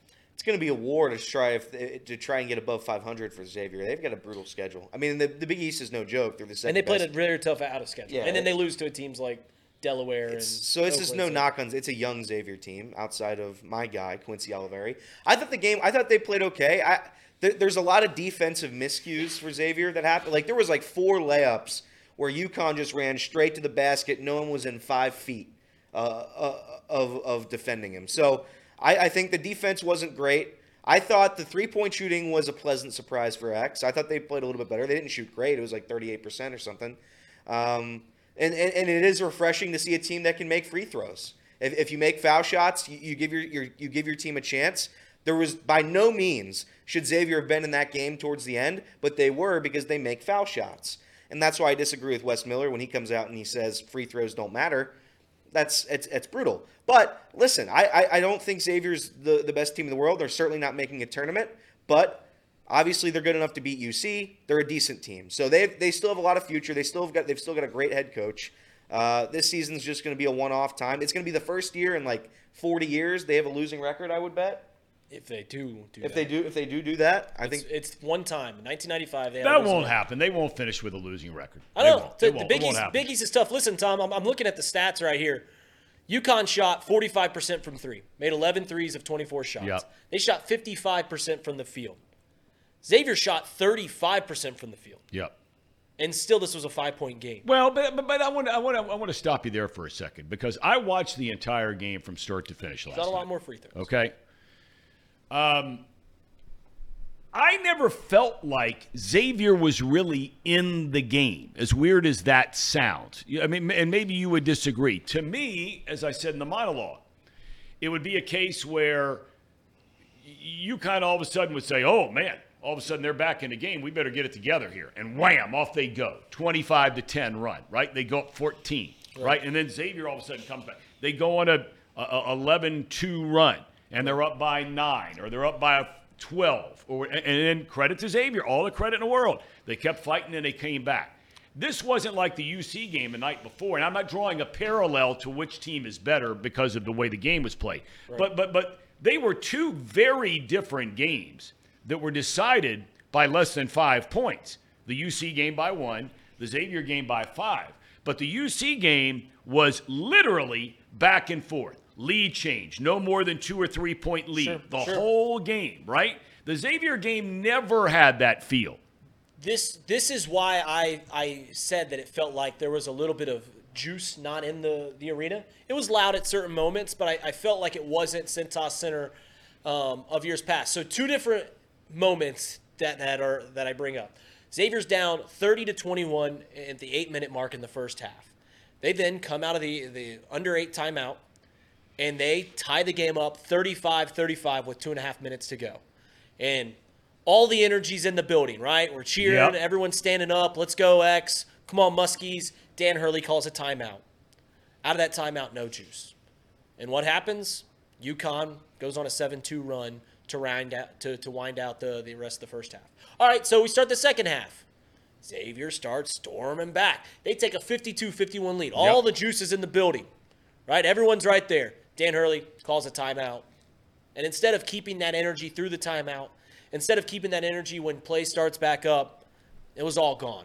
And UConn takes a 25-10 run. So it just there was two runs. UConn weathered the storm both times, and it was just it was, it was too little, too late. Yeah. You know, it, it makes me think, and we talked about how um, UConn is the only team in the top five that has not lost this week. And and you know, due to the transfer portal more than anything else, um, we see it in football, but we really see it in basketball, where you only need a couple of guys to make a huge difference in your team. I don't know if there really is a clear cut two or three or four teams that are better than anybody else anymore. There were times UConn last night looked great. Now, they've had a lot of turnover from last year. They've got some guys back, they've had some transfers in, they got some guys playing in the NBA, they got some guys playing overseas from a team that won it all last year. They've got a rock solid group, they're very deep. But that, that, that, that team didn't look like a world beater to me. Well, that's college basketball. It is nowadays, college which- bad, but I'm, the point I'm making point. is, is I think this year, maybe even more than last year, when we saw Purdue get bounced, right, by a 16 seed as a number one seed, right? Right. I think that there's a really strong chance that you're going to see this. Just look at Kansas this week.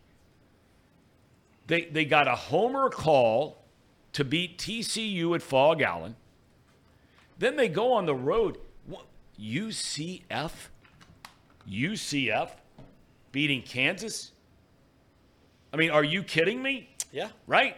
No, listen, there's no doubt about it. Listen, we, we, we do this every single year, and, and you're absolutely right. College basketball, it's a much different sport than college football, to where teams on any given night they can lose. Even the even the best teams in the country, like the Houston's, like the Purdue's, like like the UConns, like the the Kansases. That happens. That happens. You look at last year, UConn for the first two months of the season looked like by far and away the best team in college basketball, dominating everybody, winning by 20 plus points against other ranked opponents at neutral sites. Then January hits and they lose like five out of six games, and everyone's like, "Ah, this UConn." Yeah, that's right. That's exactly right. And then what happens after after January? They roar back and they look like the best team from from pretty much February, middle of February to the end of the year. They are dominating everybody. Everybody. Everybody. But they still still have that taste in the back of your mouth, like, man, they lost five out of seven Yeah, games. that's right. What can I trust this UConn team that did Yep. that? Despite them for eighty percent of the year dominating. And, they, and absolutely in dominating. fairness to them last night, they were dominated on the offensive glass by Xavier last Xavier, night. Xavier did a good job. and winning and they and UConn was without its best big man. yeah. They did not play in the game. So you're not getting a true look at who they are and what they are. But the bottom line is they come into a tough place. Boy, It I was- mean to tell you, I don't know what has gotten into my main man Everett. Oh no. He says, Are these guys just going to say during the show Burrow did nothing during their run to the Super Bowl? Do you Oh, think no, he's Everett. trying to get clicks here or my bait a little bit, Everett? Because I, I Everett's- love Everett. Everett's like me. He he when when people say something bad about Joe Burrow, we we it, it, it rubs us the wrong Nobody said I know anything it's bad about. We just gave reality 101. I the stats. I get it. In four games two years ago through the Super Bowl, the offense scored seven touchdowns, producing 42 points in four games. That's 11 points on offense per game, not even that. And Evan McPherson accounted for 49 points in those four He was, games. he was amazing. That's What do you mean? all we're saying. That's it. Nobody uttered the words, Burrow didn't do anything to help him get to the Super Bowl. Nobody said that. And then we have your good friend Mouse Cop talking about us alienating fans. By the way, we're talking about Xavier. Have Well, that we one actually is- badmouthed Xavier here today? Well, the title says Xavier stinks. the title says Xavier stinks. Okay, but actually in the show, No. I am not. I'm pro. I was at the game cheering on Quincy louder than anybody. I was watching. like Quincy. You like I, Quincy I a lot. love Quincy. That's my favorite player. I might get a jersey of Quincy. But my, I was watching the game last night. It is funny. It is funny to watch Hurley coach on the sideline. That guy's he's- that guy's a lunatic. he's, uh, I mean, he, yeah. The officials, the officiating wasn't great yesterday, but he literally complains after every single possession. He complains that there is a foul or a or a missed call on every single possession. I thought he was going to get. There was a point in the first half where things were getting testy. Him and Sean Miller. Sean Miller was angrily calling refs over to him, and Hurley was just screaming ab- ab- absurdities at people. Uh, but it was very, it was very, very funny. There was a technical called on uh, UConn, but not on Hurley. I thought Hurley was going to get one. It was a good, it was a good game though. It was a fun game to watch. It was, and I I can't wait to go back. I love Cintas. Listen, the, the one thing about Cintas Center, we got tickets for 15 bucks, concession stands, get a beer and a hot dog, ten dollars. Great place to watch a game. Great place to Great watch place a to game. watch a game. Okay, I'm surprised you didn't show up, Tom. You know, it's funny you say that oh, because I was yeah. saving this for the show. So I told you that my wife and daughter were going out. They were going to play pickleball, and they couldn't find a court to get on here in the whole town. That's how popular pickleball is. All these new indoor joints, completely packed. Pickle Lodge in Westchester. Like three or four. They tried there, tried there, could not get in. So, um, so they ended up going out, out to dinner with one of my daughter's friends and her mom live in the neighborhood. Good for them. Okay, so dad's going to go out and return some Christmas presents, right? Okay. Okay. So I am no more than a mile away, right there in one of those little plazas over in whatever it is, Oakley or you know, you know what I'm Yeah, talking about over there. And I'm over there returning Christmas presents, and it's about seven fifteen. And I want to go into a bookstore because there's a book I'm looking for right now that I, I was trying to find. So they got that Joseph Beth books right around the corner, whatever it is.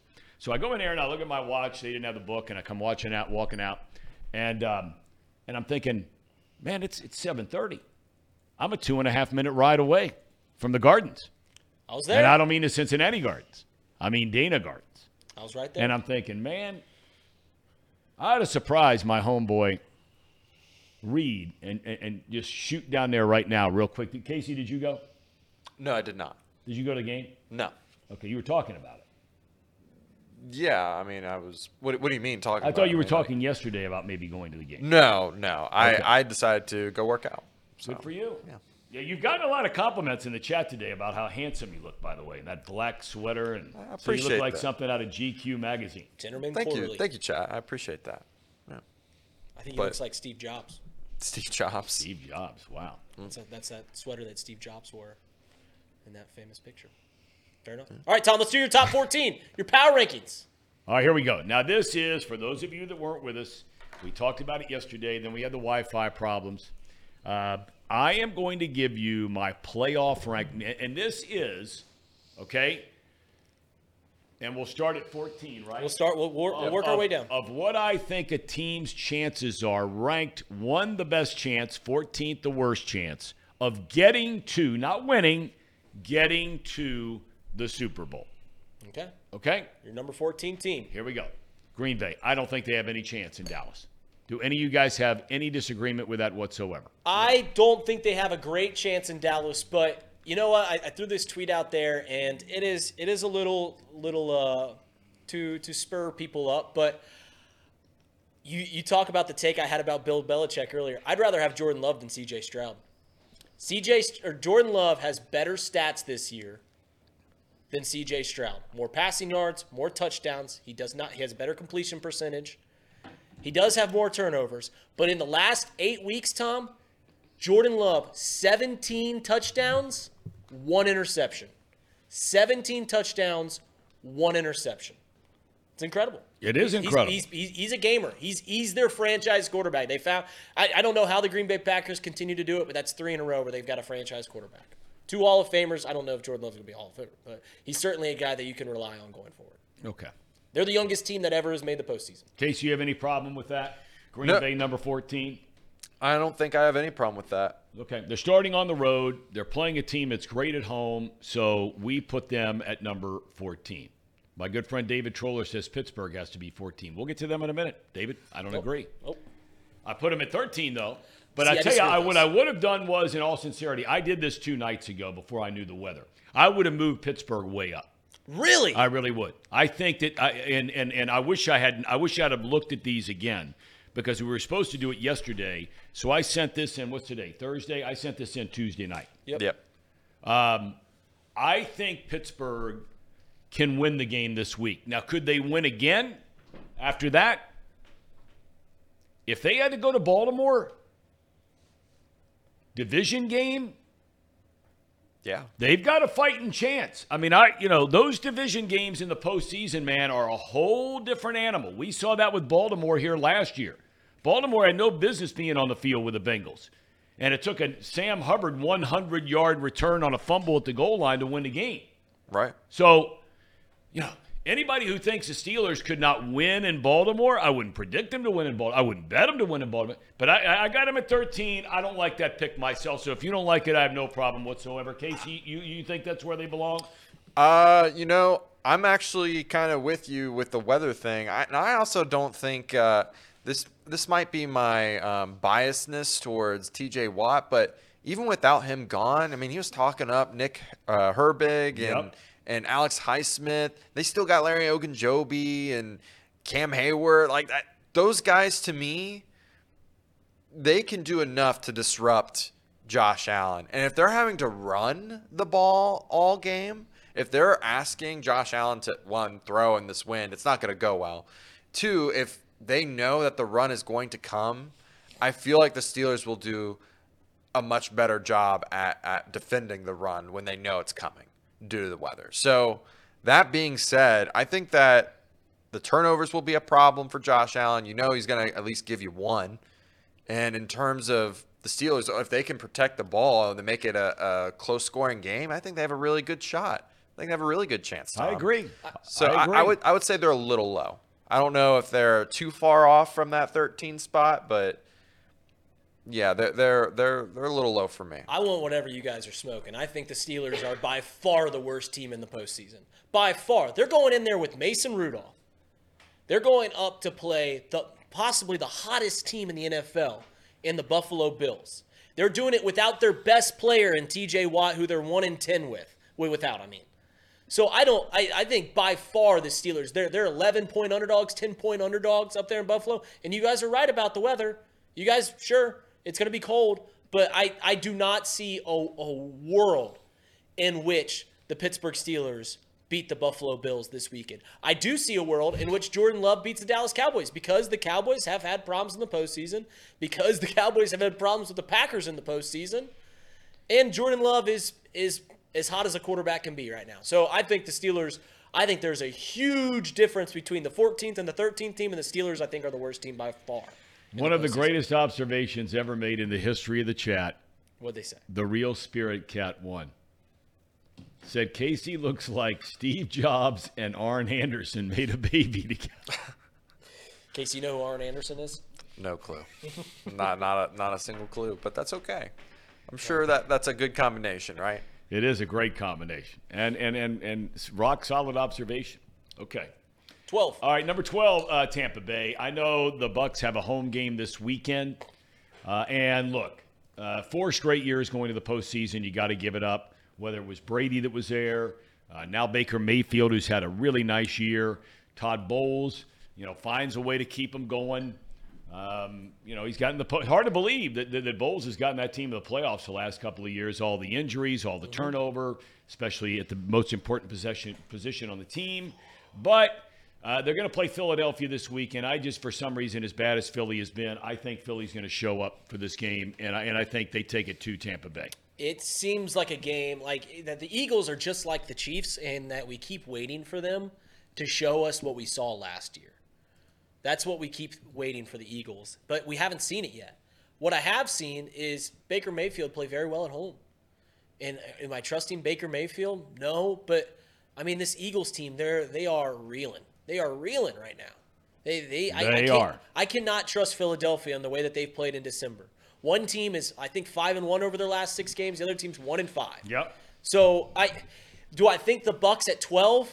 That that may seem fair because now you're getting into the teams that, that can win. But I, I very easily could see the Philadelphia Eagles hmm. losing on the road this week, and then they're gonna have a very weird offseason. If they do not beat the Bucks this weekend, they're gonna have a very weird offseason because it's like, what do we do with Sirianni? Like this team, we talk about how the Bengals always struggle at the beginning of the year. What do you say about a team that struggles down the stretch? So I, twelve is okay. I'm not I'm not mad about the Bucks being twelve, but I, I could see the Bucks upsetting the the Eagles at home this week. Okay. You. Yeah, I- well, I, I for me, it's it's I, I think the Bucks are probably, if not, I don't think the Steel, I don't think the Packers are the last place team. They're it's they're probably 13 for me. I would have the Bucks in the last place spot. Really? Yeah, I, I as much as I like Baker in a must-win game with their season on the line, they scored nine points. They didn't score a touchdown. The only reason I don't have them 13 or 14, and, and you weren't in here, you stepped out for a minute, I, I would have switched where I am with the Steelers uh, because I think they got a better chance in 13. The only reason the Bucks are at 12 and not 13 or 14 is because they're playing at home. That's fair. That's the only reason. That's it. No, n- nothing else They separating. do All get a right, home game. number 11. Oh, oh. Some people might think that they should be higher up the list. I the LA do. Rams. They're coming in on a roll. They've got a quarterback in Matthew Stafford who has is proven he's a Super Bowl winning quarterback. Jared Goff is, for that matter, too. Uh, you know, I, by the way, this is just off for a second, but I don't know if you guys saw that story where a bunch of Detroit fans are urging people not to wear Matthew Stafford jerseys to the game. And there are some bars that are barring people from coming in if they have a Matthew Stafford jersey. Dude, I got to tell you. I did, I can't tell you how many Detroit Lions games when Matthew Stafford was a quarterback there. A, you are never going to meet a better guy in your life. That's number one. B, no human being in the history of sports laid it out and laid it on the line more for his team during his career than Matthew Stafford did in Detroit. Bad teams, he was hurt all the time and played through injuries.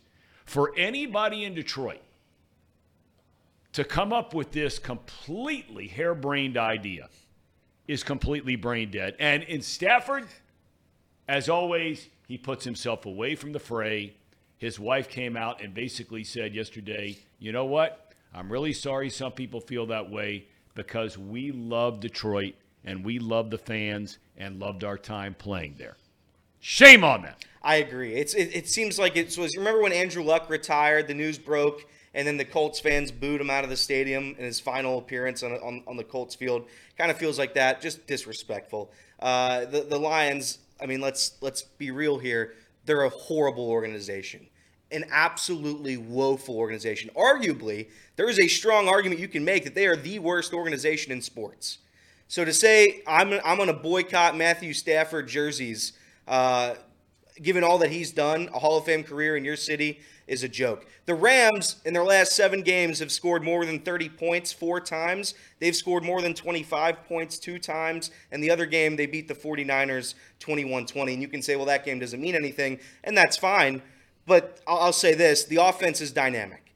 The offense in Los Angeles is unbelievable. Puka Nacua has been their best receiver this year. Cooper Kupp is a top five wide receiver. He hasn't really shown it yet.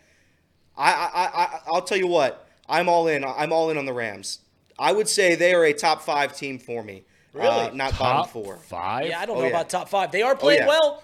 Listen, all, Top They have to win me. three straight games on the road. we get we get to That this, ain't happening. when you get to the postseason, t- twelve out of the fourteen teams are legit.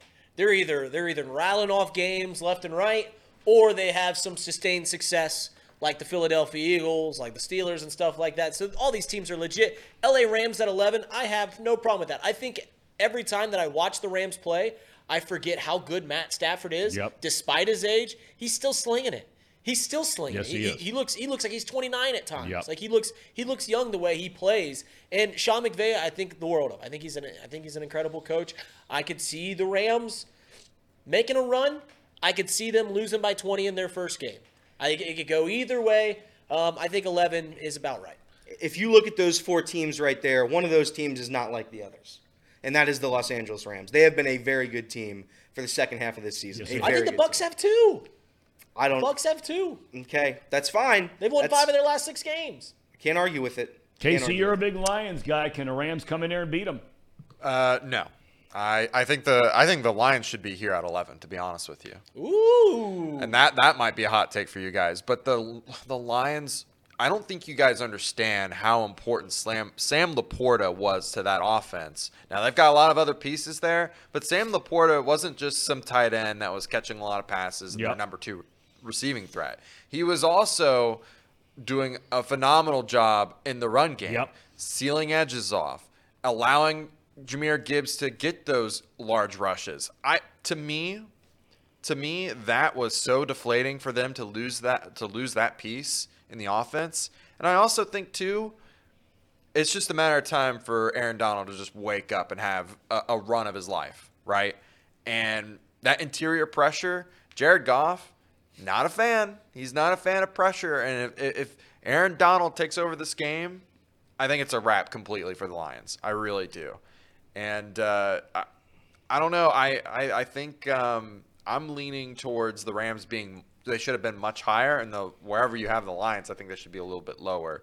Um, but that's just a, a, a, a, a my, my thoughts on. Okay. Where All. Well, the, again, I, I had to take into account who was at home, who was on the road in some of these picks. And so if you notice, of the bottom four, three of the four are on the road.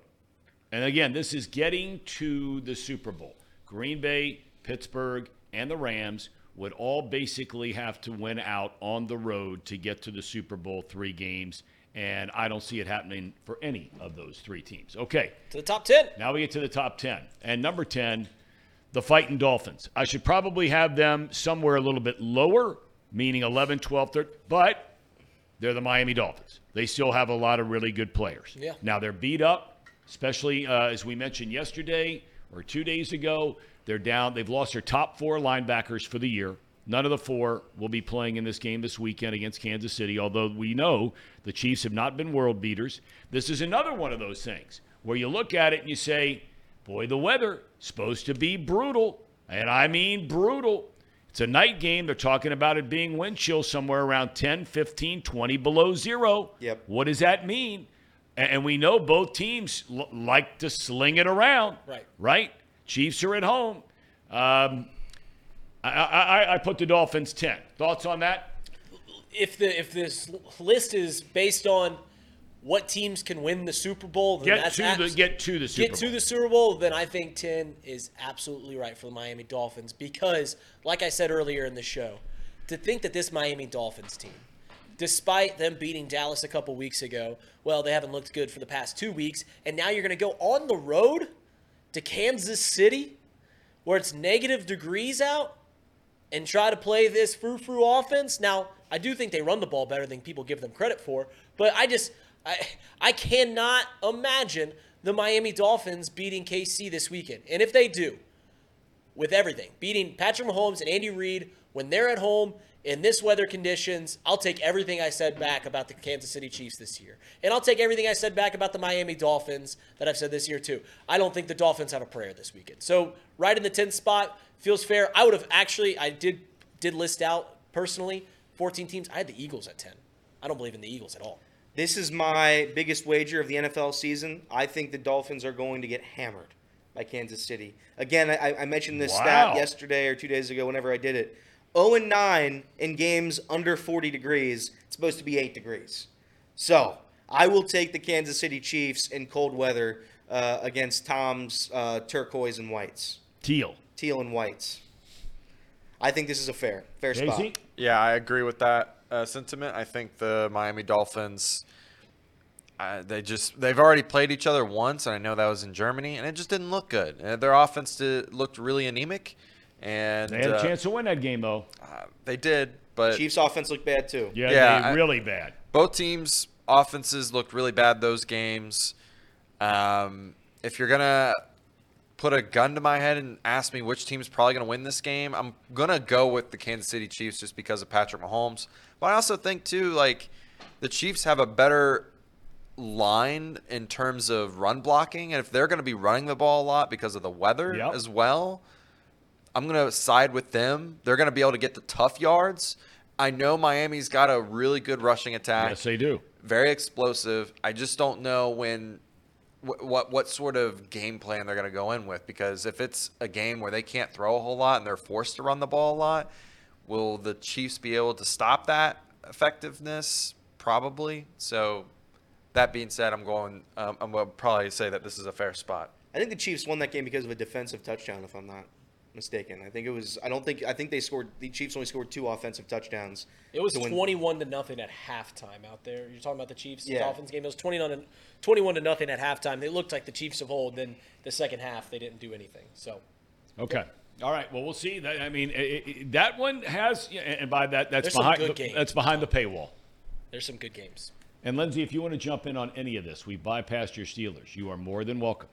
Well, the Steelers, I don't know. I guess personally, I would have maybe put them a little higher, but I don't have as much confidence in them, I guess, as I should. But I know the chat might kill me for being They're a not going to kill you. fan. That's okay. That's okay. Um, I don't know. I guess, like you said, the weather does make a difference, and not having Watt, in my opinion, might also impact it. But I don't know. I might have put them a little higher, but I also don't think they're going to go all the way, if I'm being completely honest. So it wasn't Okay. that bad. All right. Fair enough. There we go. There we go. Um, all right. Number nine, the uh, fighting CJ Strouds. They have a game at home. It's going to be a really tough game this week. That's why, of all the home teams outside of Tampa Bay, AFC is a better conference in the NFC. I think it's going to be tough for Houston to to one beat Cleveland and then have to go on the road and win at wherever at wherever to get to the Super Bowl.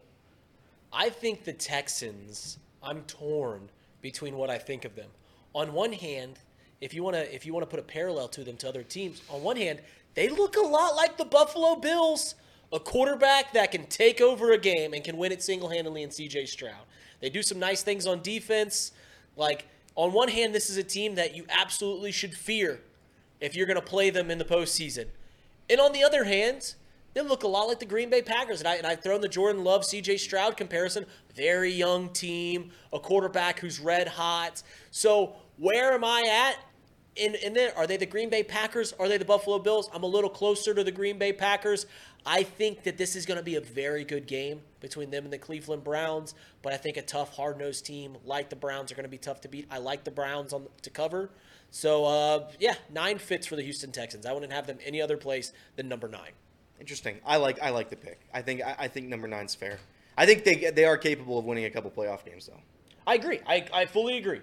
Because it is similar. Like this is the, the story, and we ke- we like to to use the past to think what the future is going to be. And what's the comparison that the Houston Texans have been thrown out there? The 2021 Cincinnati Bengals, right? Yep. They might be. And it could be. You're right. You're absolutely right. Young, young, uh, phenomenal quarterback charging a team in the postseason. Could be. All right. The fighting CJ Strouds, you've liked them all year long, Case. I, I like him a lot, Tom. I, I had to take that uh, the winner of the Browns in the Houston game will end up being in the championship game. Okay, that's a fair. And I, I do think that Houston reminds me a lot of the Bengals of old. Uh, not that old. Uh, 2021 Bengals. Sneaky good defense, really hot quarterback, some phenomenal receivers that we just don't even talk about. Nico Collins has had one of the probably one of their better Yep. receiving seasons for a Texan that uh, that we can remember besides Andre Johnson. Um, that being said, I, I think that the Texans are a little low on your list. I really do. I, I thought you would have them a little higher just because of the, the Ohio State guy. But I, I know how you feel about the other team, the Browns, which I'm sure we're going to get to here shortly. oh, we're, we're a while from getting to them. Oh, are we? We well, are. I again, my thoughts are if Houston wins this game, I think they can make it to the championship game. Okay. I really do. All right. Okay. That means they'd have to go theoretically to Buffalo, to Baltimore. Can they Yep. win in those places? Okay. Number seven, or number eight, forgive me. Uh, I have the the Battling Brownies. I should have had them higher than that. Now, again, I did this a couple nights ago. Nothing's changed in this regard, like it did with Pittsburgh and the weather and all that. Uh, I, I would have put Cleveland ahead of Philadelphia here uh, if I had a chance. I would have put Philly at eight and and Cleveland at seven. The reason I think Cleveland can make a good run at it here, at least the midway point of all these teams, yes, they would have to win all their games on the road. So therefore, I think it makes it very tough for them. Otherwise, I'd have them probably in the five hole. Yeah, Cleveland is a team. Like I said, they they've got they're playing with house money.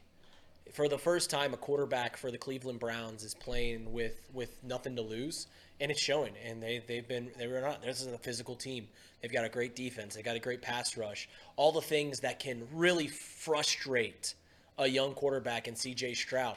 Do I think the Browns are Super Bowl contenders now? No, I don't. I really don't think that. Wow. Because I think at the end of the day, the Cleveland Browns are still the Cleveland Browns, and until they they get that opinion out of my mind, I'll continue to think that way. But I think this is a team that can win a playoff game. I think they will win the playoff game. I'll be putting a sizable wager on the Browns to cover this weekend. Okay. Yeah, I I, I think Joe Flacco. You is- predict the Brownies were getting to the championship game months ago. and I'm going to hold with that. I think this is a wrong this is a wrong slot. I think the Browns are top five too. So I, I think the Cleveland Browns are going to win this game, and I think they have a very good chance at getting to the AFC Championship game. I think Joe Flacco is elite, despite what some people think. I believe Joe Flacco is undefeated in the first round of the postseason. He is. He is. Hasn't played in a decade. Hasn't played. in Hasn't played in a decade, but he is decade. undefeated in the first round. So I will take Joe Flacco and the Fighting Browns. The defense obviously is arguably the best in the league. Uh, Jerome Ford hasn't been great, but the tandem of him and Kareem Hunt are efficient enough in the red zone uh, to be scary. So I really, really like Amari Cooper, Dave Njoku. The team's stacked. I think this team goes to an AFC Championship. All right, uh, Casey, and we're gonna we're gonna we're gonna roll through the top seven once we get. But I just want to get your thoughts on the Brownies because you've been killing them for two years. Oh, like I said, Tom. Brownies. Like I said about the Texans, whoever wins this game, I think has a really good chance to make it to the championship game. I really do. I think Cleveland has the best defense in the league at the current moment.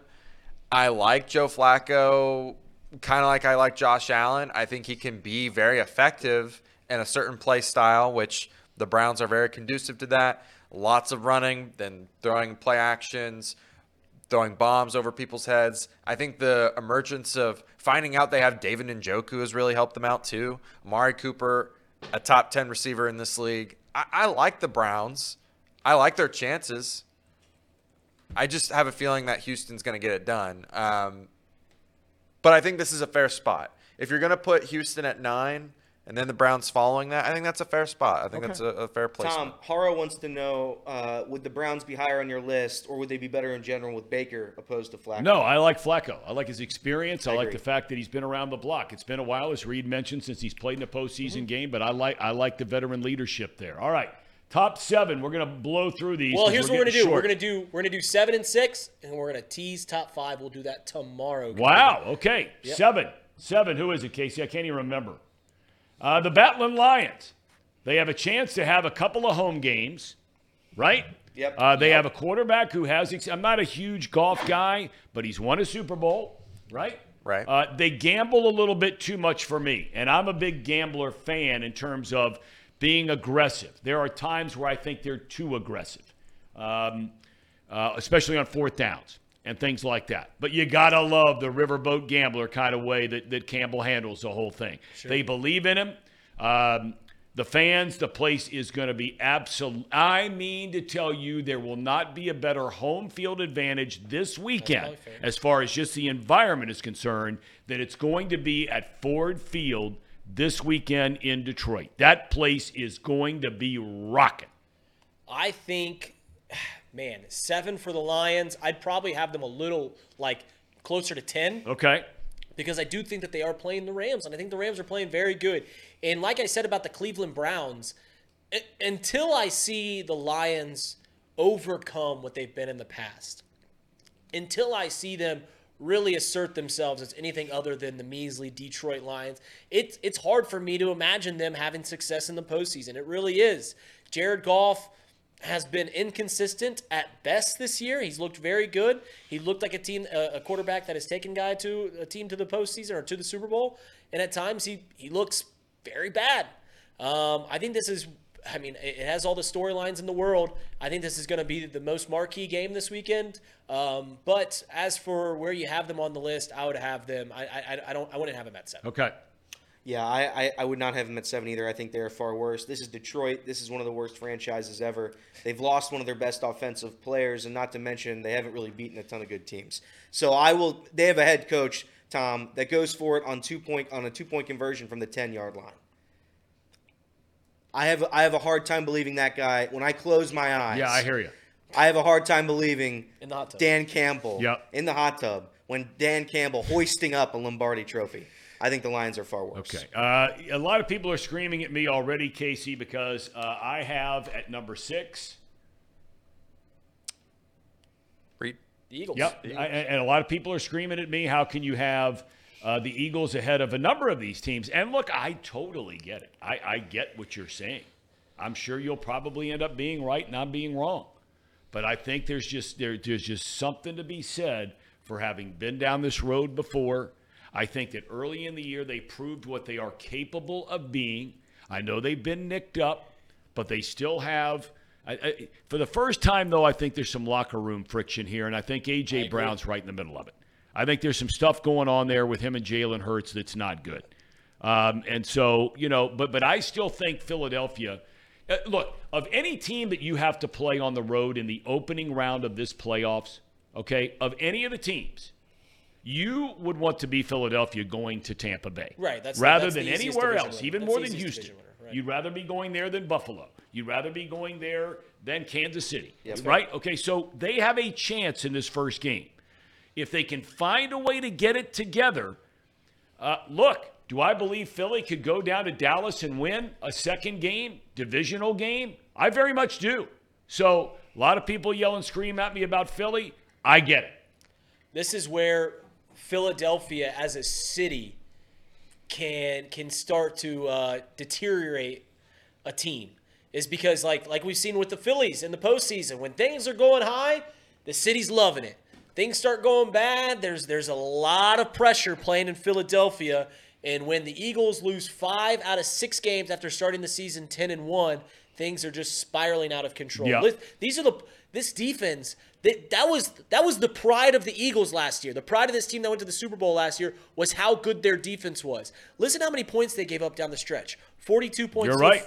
to the 49ers. 33 points to the Cowboys. Okay, those are both very good teams. Whatever. You give up 42 and 33 to to two to the best teams in the NFC, so be it. But then they give up 20 points to the Seahawks and lose. They give up 25 points to the Giants, 35 points to the Cardinals. Yep. 27 points to the Giants, 52 points to the Giants in two of the last three weeks. And you expect this team to make a serious run at, at the Super Bowl? I can't see it whatsoever. This team, I've said it now for two weeks, they do one thing well, and it's about to be outlawed. And that's the tush push. I think they are too high, unfortunately, uh, as well. I, listen, I, I don't think the Eagles are a bad team. I think, like Tom, I think they are capable of beating anybody. But unfortunately, they are by far, and it's not close, the coldest team in the postseason. By far. Yes. Uh, it does not fare well. Yep. It does not fare well. Okay. Casey, you have any thoughts on that before Yeah, we wrap it up I- today? I, think that they deserve to be in this bracket, the 10 to 6 bracket. I think they're a little high, but all it takes is one get good right game. It, it takes one good game against Tampa, and then they might be all the way back. I mean, I, that's funny how momentum kind of works in that way. And I'm not predicting that to happen necessarily. I don't think that they'll just all of a sudden turn it on after winning a game in Tampa, and who even knows that they'll win that game. But I was just looking at what it took for them to beat Tampa last time. The Eagles had to get 130 yards rushing with D'Andre Swift. They're running all over the Tampa Bay Buccaneers, and I think that was without Vita Vea. And I believe Vita Vea is playing this time, this go around. I think a lot of people are predicting the Eagles to to go in there and win against Tampa. I don't think it's that simple. I don't think it's that easy. no, not So- the way they're playing, especially. yeah, I don't, I, especially right now. But for them to be at six, I think it's a little too high. But I don't think they should be any lower than ten. Okay. All right, that's So. fair. Uh, and, and and I had misspoke. I, spoke, I meant to say that Goff had gotten a team to a Super Bowl. Right, He's they done that. They, they lost to I think it was New England that year, if I'm not mistaken. Uh, and he threw some big picks in that Yes, game, was especially a 13-3. What an ugly Super Bowl. Yeah, yeah, terrible. All right. Um, okay, now the end of show. tomorrow Marty Brennaman's going to join us. Um, no box lunch today. no box lunch. I don't know if we were making up for yesterday. Do it tomorrow. Do it tomorrow. Anything else tonight? Anything we got going on, Case? No, We're good. we're good. Okay. And do you and Mrs. Tissot have everything straightened out? By the way, is there something going on there? I- she in the chat today? No, I just want I just want her to know I'm not woke. She called me woke one time, Tom, and I want her to know You I'm are not woke. woke. You are woke. Woke Okay, you. that's Woke how we'll end it. Elliot is woke. Tom, you. I just want to make sure that Jacob's mom is not wrapped up in some issue we have around No, here. we're Because we love her son, We We're do love. Jacob. right? Elliot is woke. I am not. There's no there's no evidence that says I'm woke. Okay. All right. Uh, we thank everybody for joining us. We certainly thank uh, Mike um, DeFabo. DeBay. Thank you. Uh, from the Athletic in Pittsburgh, and we thank our buddy Voch Lombardi. I mentioned Marty Brennaman tomorrow early, so we will talk a little bit of baseball, but tomorrow we'll go through our top five, and we are going to make our picks for the weekend. That's right. All the playoff games. It's gonna be a fun ride. It's going to be a fun ride. All right. You guys have a great rest of your day. We'll look forward to seeing you, good Lord willing, mañana.